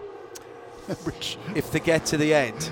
If Chip Ganassi Well, doesn't doesn't take them out and Yes, whip them before they get to the end of the race. Andrew. let's talk about that. Yeah, just uh, looking at LMP2, I see Montoya has just gone back into the lead of that. Yeah. That's Yeah. probably through the pit stops. Jeremy will know a bit more than me. So it's now Montoya, Nunez, and Delétraz, who was leading that class, has dropped to third. Yeah, But, uh, because Delétraz came in on the previous lap. Yeah, yeah. Not quite sure why um, Nunez would have come in just now. That doesn't really make any sense. Uh, I'm being told it's a catastrophe for the Oh, zero one that's and great. zero two. Yeah. Not mine, that one. Not mine. So here's how it stands. Let's have a VP Racing Fuel in race update. In GTD Pro, as the class split for DPIs uh, is ongoing. GTD Pro, Jack Hawksworth, Vasser Sullivan, uh, is leading from Pfaff Motorsports Porsche, Mathieu Jaminet, 14 from 9. It's the plaid Porsche and the bright orange. And number 16, Vasser Sullivan leading. Connor De Phillippi for BMW Team RLL, their last outing for the M4 GT3. The red and black car in third. Fourth, Daniel Serra for Risi Competition. And fifth, Tonio Garcia for Corvette. And they will end up line astern. They're all on the lead lap. As in GT Daytona, Mario Farnbacher for Gradient Racing. All very tight with the McLaren of Inception sitting behind them, Jordan Pepper. It's Farnbacher versus Pepper, 66, the blue and black car, and the 70, the red and black uh, Inception McLaren. Both mid engine cars, those, of course, ahead of the first of the front engine cars. That's Winward Racing. Phil Ellis has been very quick at this stage of the race in the 57 uh, black and silver Mercedes for Winward. Then Robbie Foley in the white Liqui Moly BMW M4 GT3. Bryan Sellers, of course, is right back in the mix now after the issue that they had when they got clobbered uh, by one of the prototypes. And guess who he's behind? And he's right behind Robbie Foley, so that continues. And Jan Heylen for Wright Motorsport. So the top six in GTD uh, are right back on it. Gabby Chaves for Andretti Autosport leads from Garrett Grist. Uh, and Virginia 3, Sean Creech still on the lead lap. Felipe Fraga is a lap off the lead, I think, in the Riley Motorsports number 74. In LMP2, we've just mentioned DragonSpeed from Tower Motorsport. That's the 81 white with the uh, blue and white stripe with the stars Yeah. on it. From Delétraz from Tower Motorsport in second position, and in third, Tristan Nunez for PR1 Mathiasen Motorsport. And at the top of the shop, it's Tom Blomqvist ahead of uh, Filipe Albuquerque uh, and the two Acuras then vying for the championship ahead of Pipo Derani, Whelen Engineering at Cadillac, and Earl Bamber and Renger van der Zande back out and running. And we've got a lap or so before we go green. Uh, John Doonan, president of IMSA, have just joined us in the Hagerty Global Broadcast Centre for IMSA Radio and IMSA TV as we actually go back green, and he's telling me that quite forcefully as Blomqvist goes through and restarts with uh, 32 and a half minutes to go. This is the only time that President Doonan gets to watch racing when he comes in here. He's too busy with, with the running of IMSA in other times. John, I'm going to ask you one quick question now. I'll come back to you later. How much are you paying the script writers for this? Because, quite frankly, whatever it is, it's not enough. Awesome, isn't it? It's unreal. And I just said to someone upstairs in the suite, after 24 hours, 12 hours, six hours, all the two hour, 40 minutes, throw in a couple hundred minute races, and it comes down to this. You can't script it. Uh, I'm so proud of our balance of performance uh, across our technical team. So proud of the drivers and teams for the way they performed. But nobody wants to hear from me right now. They want to hear the call of the final 31 minutes. Don't go away, Mr. Doonan. Blomqvist, Albuquerque for the championship. And as John Doonan says, the 2022 season for the IMSA WeatherTech Sports Car Championship comes down to the last 31 and a half minutes of the 25th Motul Petit Le Mans at Michelin Raceway Road, Atlanta. My goodness, the Acuras looked like they were not in the run for the checkered flag and the top step of the podium, but the two Chip Ganassi cars have taken each other out whilst they were battling for the lead. A big hit into turn one. They're both running again, but have lost four laps, and probably a little bit of respect from Chip Ganassi as well for those two drivers, Earl Bamber and Renger van der Zande, both back in those cars and rolling. Pipo Derani's not out of this either in the Whelen Engineering number 31 car. They've been laps down today, but he is the best of the Cadillacs running. And what about Kamui Kobayashi? Well, he's one lap off Yeah. the lead now, Jeremy, isn't he? Yeah, he was. Uh, both of the Action Express cars were a lap down, but uh, when the uh, two act- uh, when the two Acuras came onto the pit lane during that pit stop sequence, that allowed Pipo Derani to get back onto the lead lap. And not only that, of course, with that class split, he's able to haul right up into the tail of the two Acuras. in GTD. Mario Farnbacher has Jordan Pepper right up his tailpipes as they are on the far side of the circuit going into turn number seven, the 66 NSX Acura. What a run this would be for those guys. Turbo problem in qualifying Till Bechtolsheimer did, uh, in fact, didn't do a flying lap, started dead last of the 43 cars today. They've fought they've scratched, they've scrapped, and they've strategized their way at the front. They've been quick as well. Fastest lap of the GTD race has gone to Jordan Pepper. Uh, he's had to take that from Kyffin Simpson in that 66 car. So it has been plenty of pace for that 66 car, Jeremy. Yeah, it's been a really good performance by uh, by all of those three drivers in that uh, Gradient Racing Acura. Uh, 400 laps, by the way, completed. Nice round 400. Yeah, We're not going to get anywhere near, near the uh, race distance record, which was 465, but uh, who cares about that? It's been an absolute. We knew it was going to be uh, pretty exciting, and it's certainly lived up to those expectations. Pretty exciting, Jeremy. Come on, Mr. Shaw, you can find a better adjective than that. Probably. It has been. Let's keep it. Here they come And down I- the hill again. I think I need about six heads and 12 eyes to watch everything that's going on. John Doonan is with us. I'll, I'll ask short questions, John, and keep my eyes on what's going on outside. First of all, uh, congratulations to you, to IMSA, uh, and to the Michelin Road Atlanta team. A fantastic event. Obviously, some. Uh, uh, some worries about the potential weather implications. It hasn't materialised, and the fans have turned up and turned up in their tens of thousands. They sure have, and you know, looking at uh, what we had as a forecast early in the week, everybody was was very uh, frightened. Uh, certainly, the folks in South Florida and in Daytona Beach, and now on the Carolina coast, were impacted. But the good Lord had us here today, and, and frankly, for pretty much every day of the week. It's been beautiful, yeah. Been beautiful, and so we're, we're grateful for that. Uh, Rick Humphrey and the entire team here at Michelin Raceway Road Atlanta did an outstanding job. The place is jam packed. It is. Everyone, every one of our camping spots uh, uh, were sold out. The suites and everything here in the Michelin Tower were absolutely sold out, and uh, I think they've been. Uh, entertained with an amazing race today. There's no question. I think Don Panoz is smiling down on us Exactly after what I said 25 earlier. years. Uh, Exactly my words. you know, John. what a race, and uh, we all know how so many of them have ended coming down to the last uh, lap in the last corner, but uh, certainly in this case, the last 30 minutes. Tom Blomqvist by nine tenths of a second down through the S's clear track uh, in front of him for a moment or two. He's got his class uh, catch some GTD class traffic at Simon Mann in the number 21 Ferrari that will be first up as they're going round into turn seven.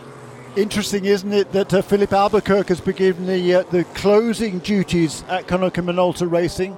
Dad deciding uh, that uh, that Filipe Albuquerque is the man, rather than one would normally have expect Ricky Taylor to be doing the final stint of the race.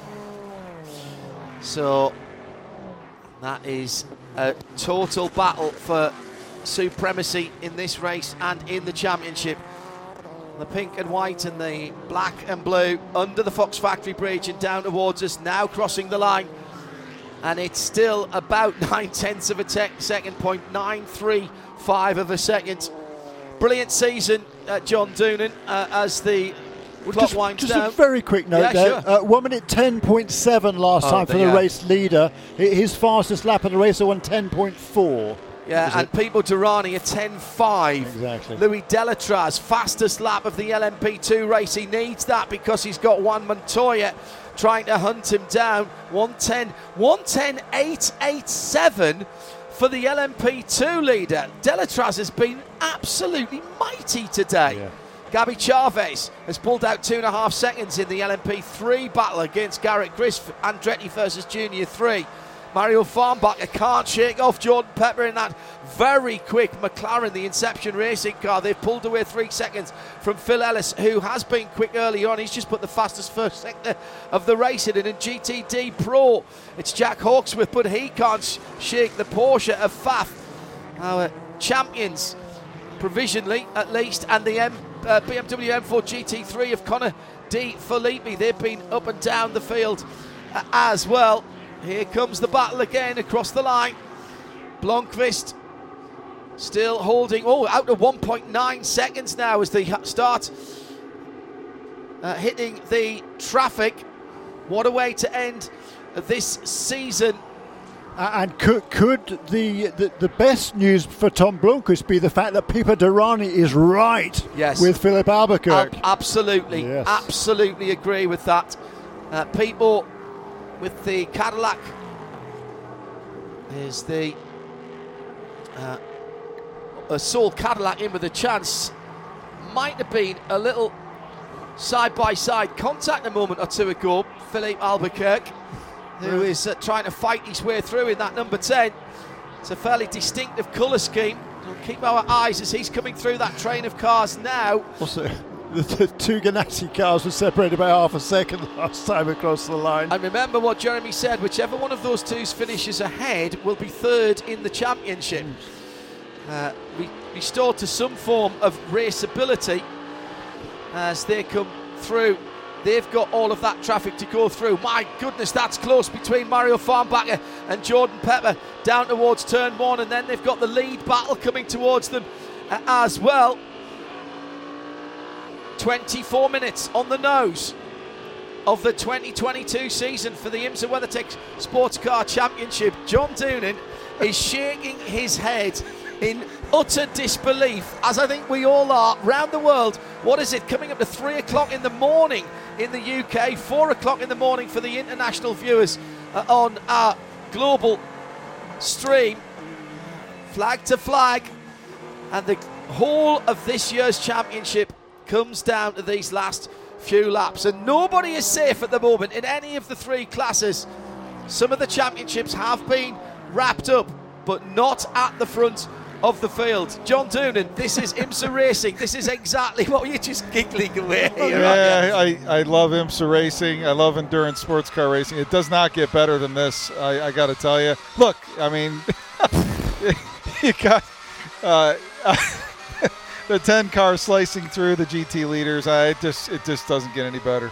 and he has to do that because he's lost four seconds to Tom Blomqvist and he had Pipo Derani breathing down his neck. This is when President Doonan becomes enthusiastic, becomes fan Doonan uh, to our right hand side. Big season pretty much starts on Monday for 2023, right here, John, with the three of the four manufacturers with their GTP cars, and we had uh, the four of them sitting on the grid uh, earlier on. I mean, these DPIs are signing off in style, aren't they? Where, Brilliant where, stuff. I was going to say, where are the two Ganassi cars? They were separated by three tenths of a Don't, second don't even time. say it, Jeremy. Do not That's even. seven into, into seven now. There's a bit more of a margin between them right now, thankfully. I presume that Mr. Ganassi has been on the on the phone uh, to them. Well, it doesn't really matter now, does it? I mean, they're not going to win the race. He's so- not on the pit perch, I'm hearing. Isn't he? Uh, he's uh, disappeared from there.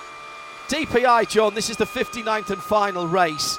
Um, it was. There was a few people who were a bit snarky about DPI. Oh, it's just a repurposed LMP2. It's not not a proper sports car. As now we've got a battle in GTD Pro, and that was a push, big push all the way down into turn 10 here. The BMWs come round the outside. They touch under the Fox Factory Bridge, and here comes the Ferrari. That's the top four all together in GTD Pro. And there was all kinds of bumping and boring. The BMW is throwing up dirt. The Ferrari's Well, gone through again. because the Ferrari pushed them off the road. by that 62 car. So that all started with the uh, the push from Jaminet on Jack Hawksworth. That pushed them wide. Connor De Phillippi come down the inside. Daniel Serra down the outside. That was the top four in the class. It looked like the BMW was odds on to go through. Serra goes to the right hand side, and it was nearly four wide under the Fox Factory Bridge. And let me tell you, that is not physically possible through there. And then Serra just, oh, just eased out, and, And behind that's- them, Is the GTD leader, isn't it? correct.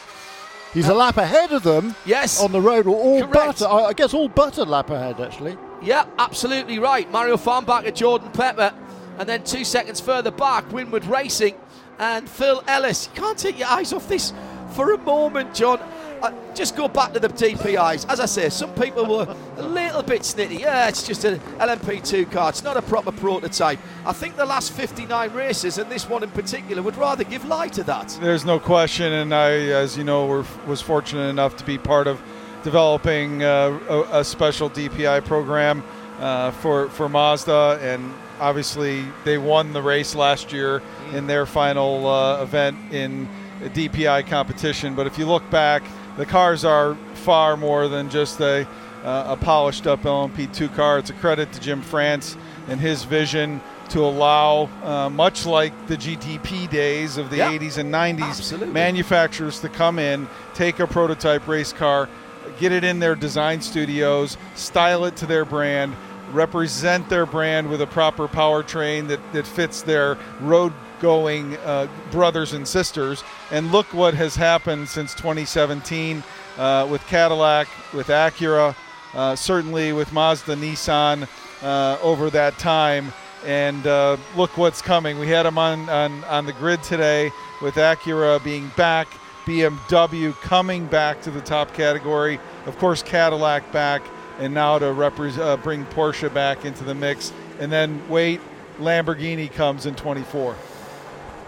Just unbelievable. Absolutely Look- unbelievable. Uh, uh, by the way, if- in the battle for third in the championship in uh, DPI, the Earl Bamber 02 car taking service in a co- closed pit is a stop in 60. So that uh, is going to uh, hand that position back to Renger van der Zande, and he will go back ahead in that battle for third position, the internecine battle Exactly between trying to say. Cadillac uh, Racing. The- As if uh, we have not enough going on here. In LMP2, uh, actually, on that last lap, Delétraz pulled away a little bit from Montoya because the previous lap they were separated by less than a second between the number 8 and the number 81. So Delétraz leads, Montoya is chasing. And the second and third place cars both turned their fastest laps of the race last time around. Derani has just done the same again now. The bad news is he, Derani, in third position is two points, two seconds behind Albuquerque, who is three and a half seconds behind the overall leader. 17 minutes to go. Still traffic down through the S's for the leader and sitting uh, in behind Gabby Chaves, leading for Andretti Autosport in the LMP3 category as he comes through now and heads down towards turn number six. It's still that uh, Auto Nation Sirius XM machine that leads out onto the back straight. Got a bit of room to stretch his legs now, Tom Blomqvist, before he catches uh, Simon Mann in the AF Corsa number 21 car. That's the next car ahead. See, it was the 36 car that he's just gone uh, by. I thought it was the leader. It was the leader, sorry, Gabby Chaves. I was absolutely right. Absolutely extraordinary race coming down to the last Yeah. 17 minutes. Yeah, and Chaves has pulled away a little bit from Garrett Grist, who in turn has pulled away a little bit from Malthe Jakobsen. Jakobsen got back onto the lead lap in that Sean Creech Motorsports car number 33 in LMP3 uh, during this final cau- last caution period, uh, and I thought was really going to put the pressure on the other two. But Gabby Chaves has uh, extended his advantage now. It's over six seconds. The number 36 Andretti Autosport car has over the number 30 car, and a similar gap back to Malthe Jakobsen in number 33. And still, the GTD and GTD Pro battles are not sorted. Mario Farnbacher and Jordan Pepper are not only living with the pace of the pro guys, and why should they not? Because the cars are the same spec and the same uh, BOP. It's all about the drivers, and Super Mario and Jordan Pepper are right there. And they actually might start getting held up by Daniel Serra, Jack Hawksworth, uh, and Mathieu Jaminet, as, as well as Connor De Phillippi, because that's the four cars ahead of them. So we've actually got, if you will, the top six GTD and GTD Pro cars fighting it out in their two separate classes. And the two GTDs, of course, are almost a full lap ahead uh, of the cars ahead of them. Antonio Garcia just a little bit further back from that battle. He's still not won this race in his time at Corvette. Hasn't had to sometimes when he's been in the championship battle in the lead. Coming down to 15 minutes from the Hagerty Global Broadcast Centre. We're live from trackside on RS2 around the US in crystal clear stereo. Sirius XM 207 around Road Atlanta 98.1 Road Atlanta FM. This is not a one to look away from. This has been a super, super season. Up through the gearbox for the Pfaff Porsche, sixth gear, down the back straight, looking at the back of the number 14, Jack Hawksworth. The AM car went out early on after a contretemps with uh, Loic Duval in the Mustang sampling car coming down through turns three and four. Big incident. Both drivers walked away. Testament to the safety of all these cars that of all of the accidents they've all walked away. Hayes the leaders and it's down to nothing down through the final corners.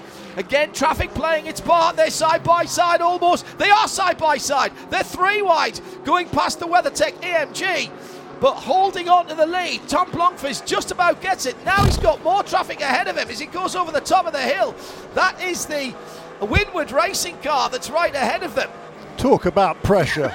Talk about pressure. I mean, pressure. this is absolutely amazing. And uh, Albuquerque there, he was very wise. He didn't try and press the issue around the outside and risk going off the road. Okay, I'm not. I'm not going to get him this time. I'm going to tuck him behind him. By doing so, uh, Tom Blomqvist has taken full advantage of that. He got through some traffic and uh, he's put several cars in between himself and the second place car. That was brilliant driving by Blomqvist there.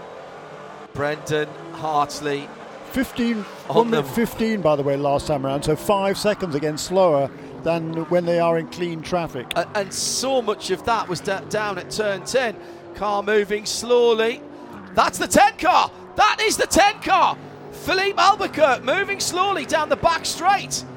He's off the pace. And that's why Brendan Hartley was heartbroken. He must have heard something. They've got a damaged car. It's crabbing, crabbing to the right. There's damage to the rear suspension on that number 10 car, and the battle for the championship is gone.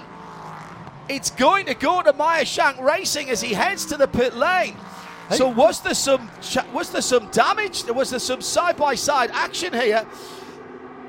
It was when he came down through the final corner as he goes past Winward Racing. Did he cut across there? No, that was well, maybe it was when he went past Winward. It was very tight now through turn one. Didn't see a, a shudder. Maybe on the Win. Yeah, it was. It was a side by side contact on the on the Winward car. And that is exactly why his teammates were up on the wall. So maybe just a puncture on that. Shea Adam is watching. Is it a puncture? That can be changed quickly, or is it suspension damage? It's not a puncture. All No. four of the Michelins have air in them. Uh, they are taking the engine cover off. They're going to look at the wishbones on this car, but I think as soon as they get the engine cover off, they'll be able to see that, yeah, left rear wishbone is bent. That's it. Left rear wishbone with a kink in it that uh, is not supposed to be there. Pipo Derani now, seven seconds away from a victory with 12 minutes to go, and they don't have to win the race. Meyer Shank Racing want to win the race. They don't need to. Jeremy Look, Shaw. They want they want to finish this season the way they started it with that win at the Rolex 24 at Daytona. They haven't won since then, which has rankled with that team because they've been in position to do so several times and lost out in the closing stages. They don't want to lose out again. bookend to the season would be nice with the Well, two there you go. big races. Uh, John Doonan, we haven't been able to talk to you, but you don't care because you've been loving these, haven't you? See what we've got to deal with? Can you tell these Uh, guys to calm down, please? Yeah, credit to you all for all the effort throughout the year. But to be honest with you, besides trying to watch the race, my phone is blowing up with people watching this. And, you know, to, to give you some quotes, some of the best endurance sports car racing on the planet, bar none. Uh, it's just uh, so fantastic to watch. And I, I think the biggest beneficiaries of this are not only the fans that are scattered all over Michelin Raceway Road Atlanta, but the folks watching on the feed around the world, the folks watching on Peacock, uh, who've been able to watch flag to flag thanks to our relationship with NBC, the folks that saw the opening several hours on NBC Network today uh, with a great call from the boys uh, and uh, the folks in pit lane uh, next door. I mean, it's it's so rewarding for the sport, and that's all this is about. You know, when when Bill France Sr. and John Bishop founded IMSA, this is what they had in mind, and my staff and my teammates and I at IMSA just want to keep uh, living up to those core values, and uh, we're delivering uh, that for again the fans, and that's that's all that matters. Just uh, a side note here Earl Bamber in taking fuel in a service, full service in a close pit. That's the penalty. Uh, stop plus 60. That will drop him behind Renger van der Zande and promote finally the making that, okay. zero one car uh, into third. Sorry, Jeremy. He's finally making that stop. That Yeah. was called a while ago, wasn't it? Yeah, I'm presuming they were having a word about uh, about that and saying that the pit uh, wasn't. I'm not sure. Uh, the pit must have been closed, I suppose, because they they were they drove round pretty quickly. No, John, a couple no, of it, Uh, a couple of uh, questions about the end of this year and next year. It's the uh, end of season banquet tomorrow night. There's going to be some whooping and a hollering. Uh, the single make championships and the Michelin Pilot Challenge ended up, and again. Look at the drama that we had there, not least in the Idemitsu Mazda MX-5 Challenger Series, close to your heart, where we had a tie at the line and uh, then decided on count back on wins, which was then overturned because there was a penalty on somebody else. And the guys in the pit lane, we went another five minutes past the end of the season. Same in their Porsche, Carrera Cup North America, presented by the, the Cayman Islands. Every, se- every series this year has delivered. It has, and uh, you're right. Tomorrow night is the WeatherTech Night of Champions. We'll be handing out some hardware and some some Tudor watches.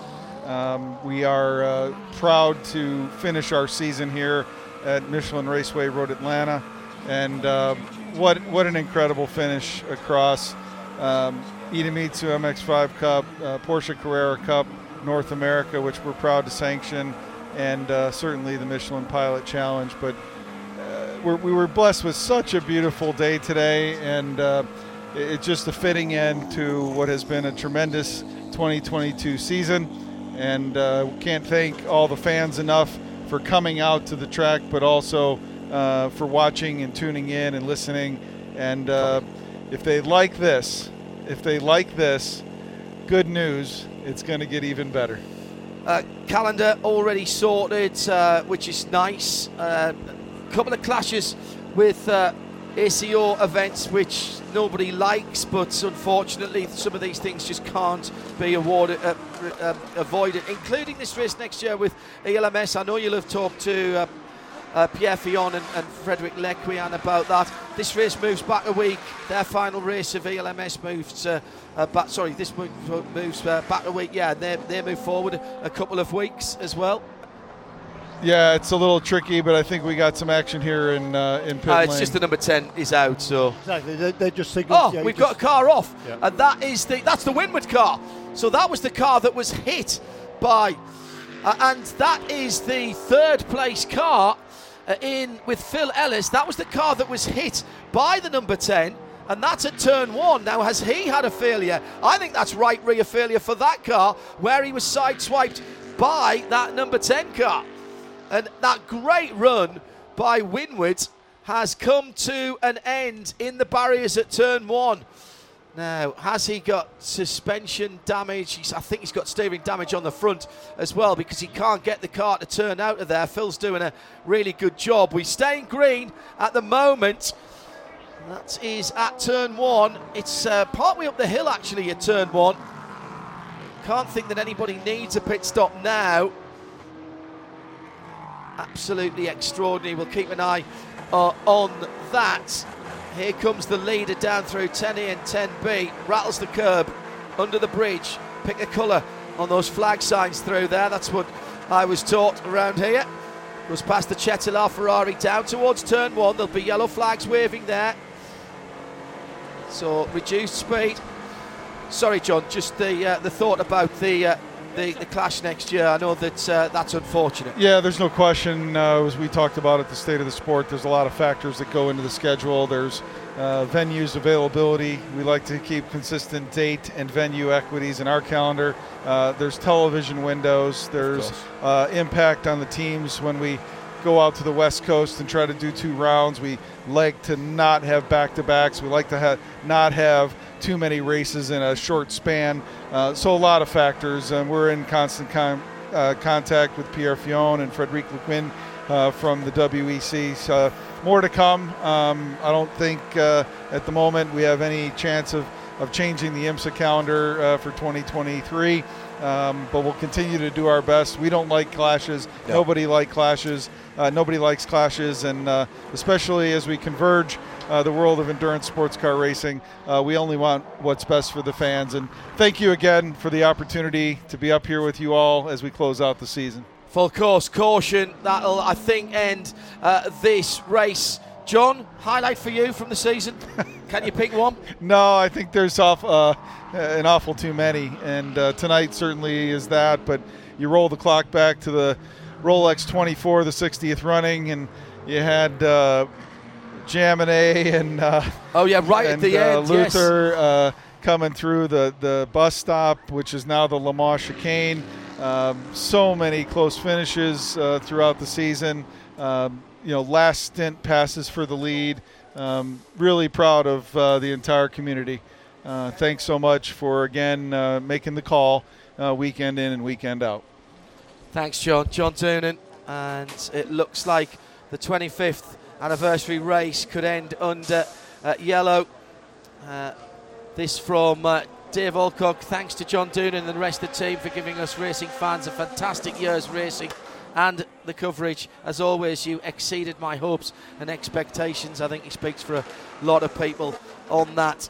So, Jeremy, uh, a couple of real heartbreaks for the front of the field. A message from Wayne Taylor to Filipe on the radio. You had to go for it.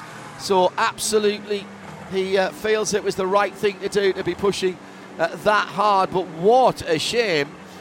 Uh, a really good run ruined for uh, for Winward Racing. I'm not sure wh- who either's to blame. To be perfectly honest, it was just they were just sort of going, you know, going for it. The number 10 car is going for the lead of the race. Number 57 car was uh, you know trying to trace down uh, the other two leaders in uh, GTD, but it was just sort of you know contact that's happened. It does mean Robbie Foley's up into third, and R- Wright Motorsports are up into fourth in that category. And by the way, uh, and now where is the uh, Wright Motorsport car uh, in fourth? Where's Roman DeAngelis uh, in that uh, for the Heart of Racing. He is in seventh position. Well, Maxime Martin is.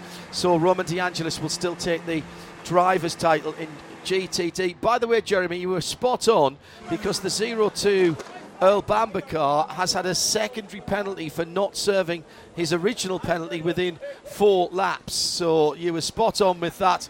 And there is joy unabounded, Andrew Marriott, uh, on the top of the pit perch as Tom Blomqvist can cruise around now. We, I don't think we're going to go back to green here. It is a short yellow, so the pits won't open Uh, the because white we, f- uh, the- the white, white flag, uh, yeah. no, Yeah, yes, the the white. white That flag. is the white flag, not for course vehicles. So it is going to be Meyer Shank Racing, and Mike Shank has won the battle of Well- wits with Wayne Taylor Racing. It, it would, yeah, yeah. Well, yes, he can't be beaten now by uh, by the number uh, 10 car, assuming he gets through text. We just, we just saw Elio up there. Is there a fence he can climb? We'll find him a fence. There's not really big fences for Elio, but he said that would be a nice problem to to have. So this is the final lap of the season. Arisi, another another success here for Arisi. Well, that is going to spur him on to get that prototype, isn't it? Uh, let's uh, just take a breath for a moment and give ourselves the opportunity to run down our final in race uh, update of the year. Here's the top positions.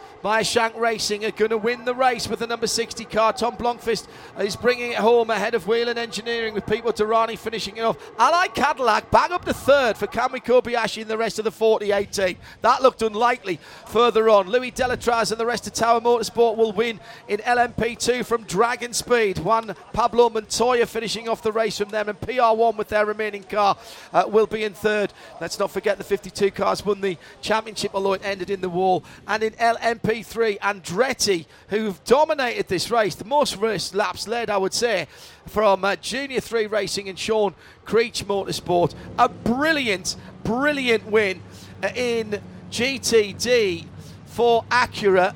Uh, so a double win for Acura uh, and that's Gradient Racing. Mark Miller and Andres. Last win for them was uh, with CJ Racing, Wilson Racing at VIR in the IMSA Championship in 2016. They clinched the MX5 Club here as CJ Wilson Racing with Stevan McAleer in 2012. Stevan and Chad won the Conti ST Championship here at 2015. And once again, that team, uh, and particularly Mark Miller and Andres, who runs the team, uh, have won at Michelin Raceway Road Atlanta. And GTD Pro, it's 25 years since Risi competition won the first race here, and they'll take it in GTD. Lexus in second with Vasser Sullivan, and BMW M3 GTD, and uh, RLL wins it. Let's go down to Meyer Shank Racing and Oli Jarvis. Two years in a row, Oli. This is pretty sweet. But hey, you're an IMSA champion now, my friend. How does it feel? Yeah, that feels good. Wow, what a race. I mean, it looked like it was kind of, um, we were out of it with about an hour and 20 to go, but I've been on the receiving end where I led it a few years back and we had an issue, you know, while we were be leading. So I know how the 10 feels. They've had a fantastic year. Um, so full credit to them, but for Meyer Shank to come away with victory in the championship, that's, uh, that's something really special. Bookend the season two with the Rolex to begin it. Petite, does it get any sweeter? No, we won the we won the two that count and uh, the championship. So that's all that matters. Congrats. Thank you. Just up the uh, way, we have the uh, just grab a quick word. The winners of uh, GTD Pro. It's uh, James Calado and uh, David Avery. You're going to have to climb over the engineer. Uh, James, well, congratulations. You look, you look shocked. Uh, we're not we're not sure if we've won yet. There's a there's a little bit of an issue going on, and um, we'll we'll see what happens in a bit. What's the issue? Uh, I can't s- I can't say now because uh, it's it's not looking good. Okay. Well, that's uh, thank you for that. Exclusively, you may not have won there. Well, I hope you do. Well, uh, let's see. Oh, well, there we go. Shit. Climbing over a pit wall here, trying to find our GTD champion for this year. That would be Mr. Roman DeAngelis, and there he is. I see him. It's easy to find him when he's so tall and happy. Roman, congratulations. You did it. GTD champion. How sweet does this feel? It feels good. I just want to share it with the, with the team now. and Just, I don't know, I was lost for words right now. So hopefully I find you after. I want to thank you. I want to thank everyone first. So That's a deal. Enjoy, Roman. That's Roman DeAngelis, Heart of Racing, Aston Martin. Uh, John Farano from uh, the uh, winning team in LMP2, Tower Motorsport. He's gone off to do some back scratching And and, champion. Uh, And he is a champion as well, yeah. He's just uh, taking the congratulations of his uh, strate- strategist, John Farano. Congratulations, the race and the championship. Yes, thank you. Thank you. Yeah, race, championship, drivers championship, team championship. I mean, it's all it's all here tonight. This is just unbelievable. What a team effort. These guys are fantastic. Really fantastic. And Jean-Louis Delétraz just took it home. He sure did. He did a brilliant job there at the end. Getting by uh, Montoya was it's not easy to do. So he really did a great job. Got by him, maintained the lead right to the end. It was beautiful. Beautiful.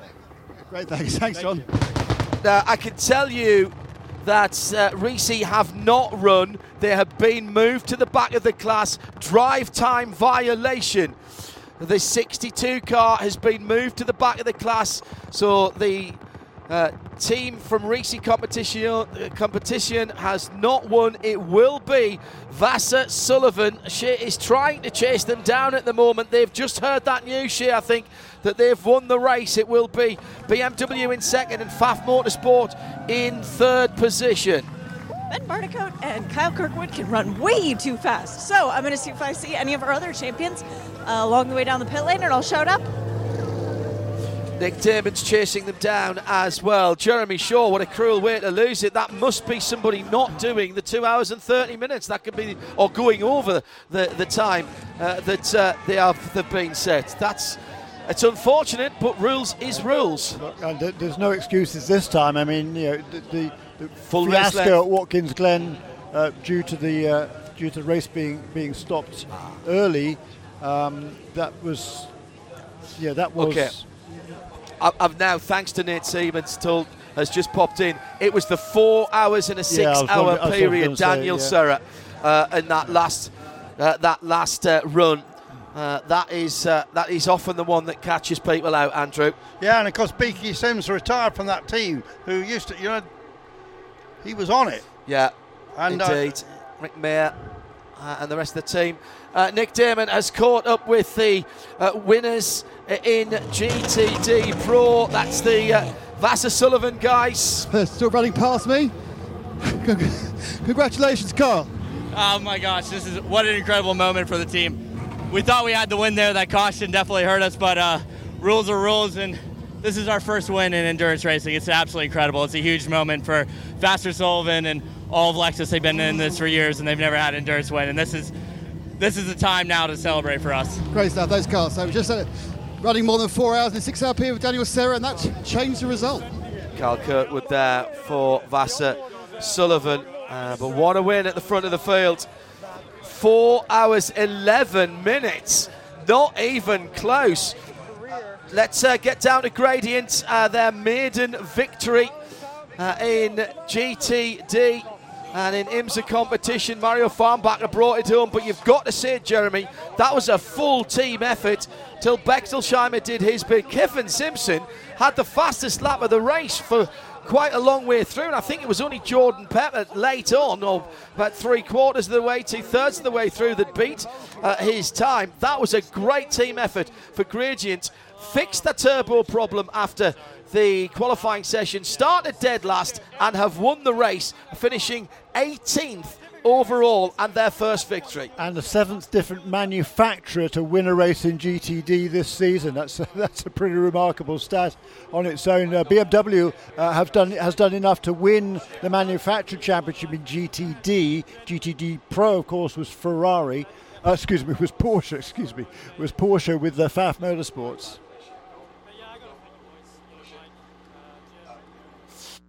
But So that, away. that that win then for uh, for the Vasser Sullivan team uh, that will move uh, Ben Barnicoat up to second place in the points ahead of the uh, Corvette.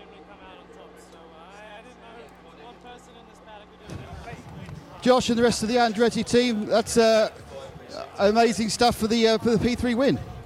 Yeah, mega. You know, uh, this year we've had our chances, and for one reason or another, it slipped away. So it was a nerve-wracking race. Um, we had a lot to lose for the last half of it, and um, finally happy to just get some reward. And very happy for the team. First full-time run in the championship. Uh, like to thank Andretti for the opportunity, and so good to finish on a win. Congratulations. Colin Braun, John Bennett, champions. It's not something new to both of your titles, but LMP3, this is the first time. Colin, the end of that race, I saw you were making some pretty bold dives into turn one. You still were trying anything for that win. Yeah, you know, we were kind of a few laps back, I think, so we had to be kind of smart about it. Those races are tough when you're in a position to only lose, really. So, um, you know, had to be the normal rhythm and the normal cadence, but um, you know, a bit conservative and a bit smart. Um, obviously, with the gap that we had in the championship, um, you know, it would have been dumb to throw it away. So, had to race hard, but pretty smart at the same time. So, um, you know, those are always tough races when you've got to be, I think, smarter than your, you know, heart desires. But um, you know, you got to keep the big picture in mind. Proud of these Carl Sport guys. They did a great job on pit lane. John and George did a great job in the car today, and um, you know, being smart, right? I mean, that's the name of the game. You got to be smart. You got to be fast when it counts, and I feel like we did a good job of that this year. Uh, just a nip in here with uh, Mario Farnbacher. Super Mario, super light final stint. I have absolutely no words. It's uh, it was war out there, like literally war. There were parts flying and crazy, crazy moves, and it was just crazy. I had so much pressure from behind, and in front of me was like just war. And I don't know. I just tried to maintain a gap and just don't burn off my front tires, and uh, we did it. Congratulations, Mario Farnbacher from the 66 car. This is the man. Till, you've won. I can't believe it. I really can't believe it. First win, well, yeah, one of the biggest races in the world. Yeah, and from last place as well. So last place in the whole race, and uh, yeah, uh, ended up winning out of all the GT cars, including the Pro cars. So, So how much can't do you pay it. the scriptwriter? yeah, not enough. Great stuff. 66 so gradient car there.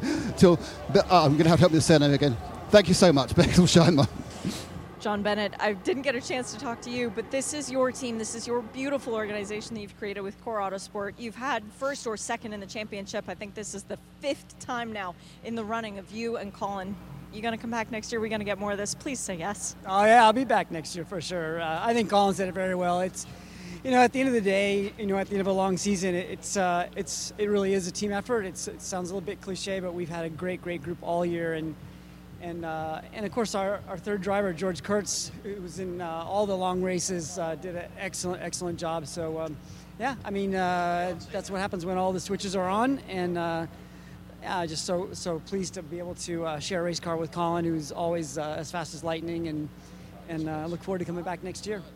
George and Colin still have a championship that they're fighting for next weekend. You're going to be there cheering them on? Yeah, absolutely. Uh, George and Colin will go to another series uh, in Indianapolis and uh, and contend for another championship. So uh, super exciting for uh, for them and for all of us.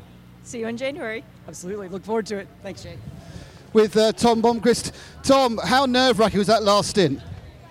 Um, to be honest, I had some uh, something was in me. You know, I, I, mean, the last few hours there, I was I was so motivated. Um, you know, the car started to come to me, and we had nothing to lose. So I know I, I felt like I, I, found something extra. I mean, i was doing moves that I, I didn't really. I felt like I was in some sort of zone. There's a few times where I could have gone completely wrong, but uh, yeah, you know, something someone was looking down on us today and you know I think we were meant to win this. So uh, yeah. What was it like when you saw the two Cadillacs in the kitty litter? Well, I mean, it wasn't really going to change our race because they were behind us anyway at that point. But uh, I was actually a bit bit gutted because I think they were quick and they could have you know spiced things up. But uh, anyway, we, we won the race. So and the championship. Yeah, we were at the front and won the race. So I mean, what a way to finish this season. I mean, the win and obviously the championship, man, that's amazing. Thanks, Dom, and to win DPI. Uh, with Helio Castroneves, Helio, um, I can't see a fence for you to climb. I know, right? Uh, but you know what? We don't need a fence. Uh, these guys did an incredible job.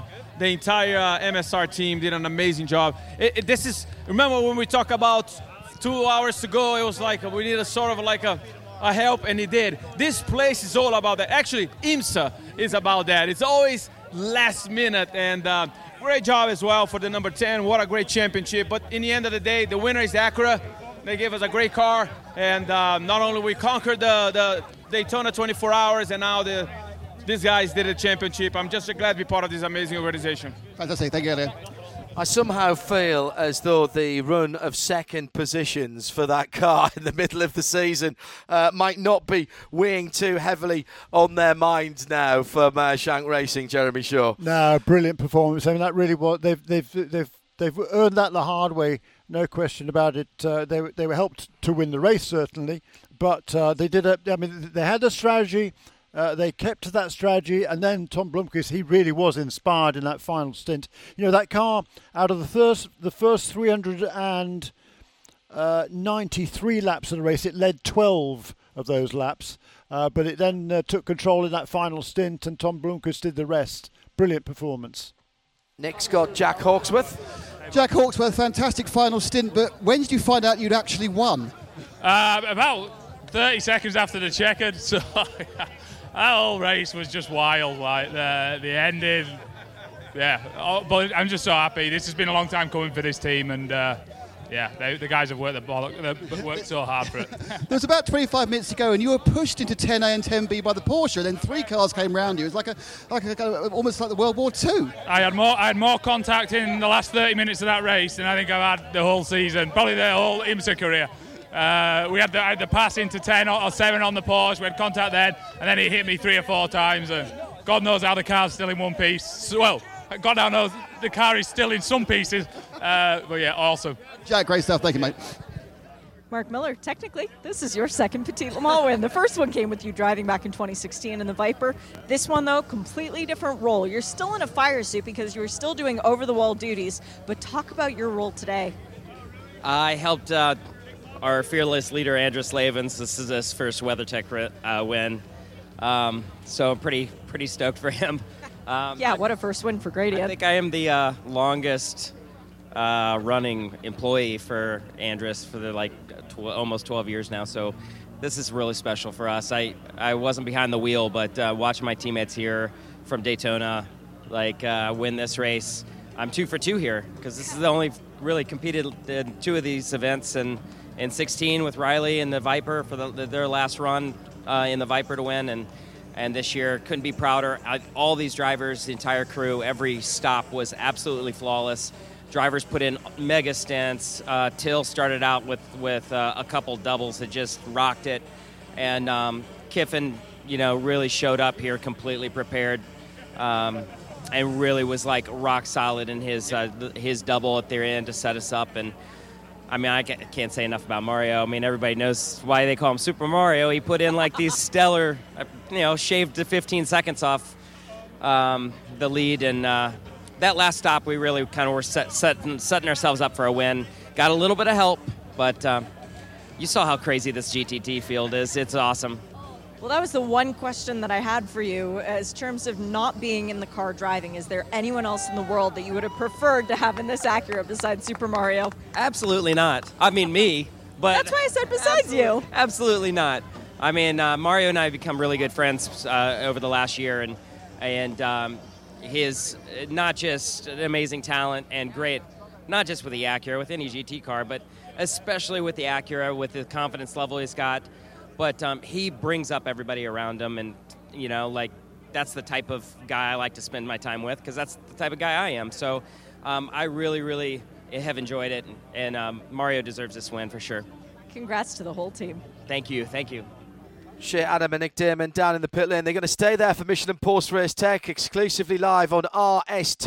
We're going to hand over the PA 98.1 in just a second or two for the formalities. Thanks to everybody here at Michelin Raceway Road Atlanta and all of our technical staff. What a season we've had here in 112 days. We'll be back at the Roar before the 24 and in the 59 races, the winning cars in the DPI category categories have covered 13,300 laps. That's 42,060.28 miles. That was before this race. And so that is now 43,134.7 miles since the start of the DPI era at the Rolex 24 in 2017.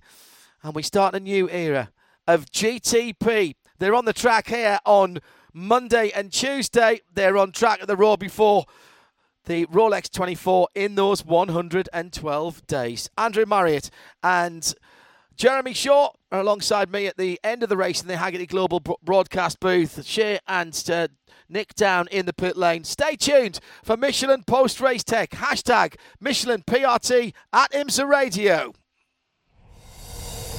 This program is a radio show limited production. For more, check imsaradio.com and subscribe to IMSA Radio wherever you get your podcasts.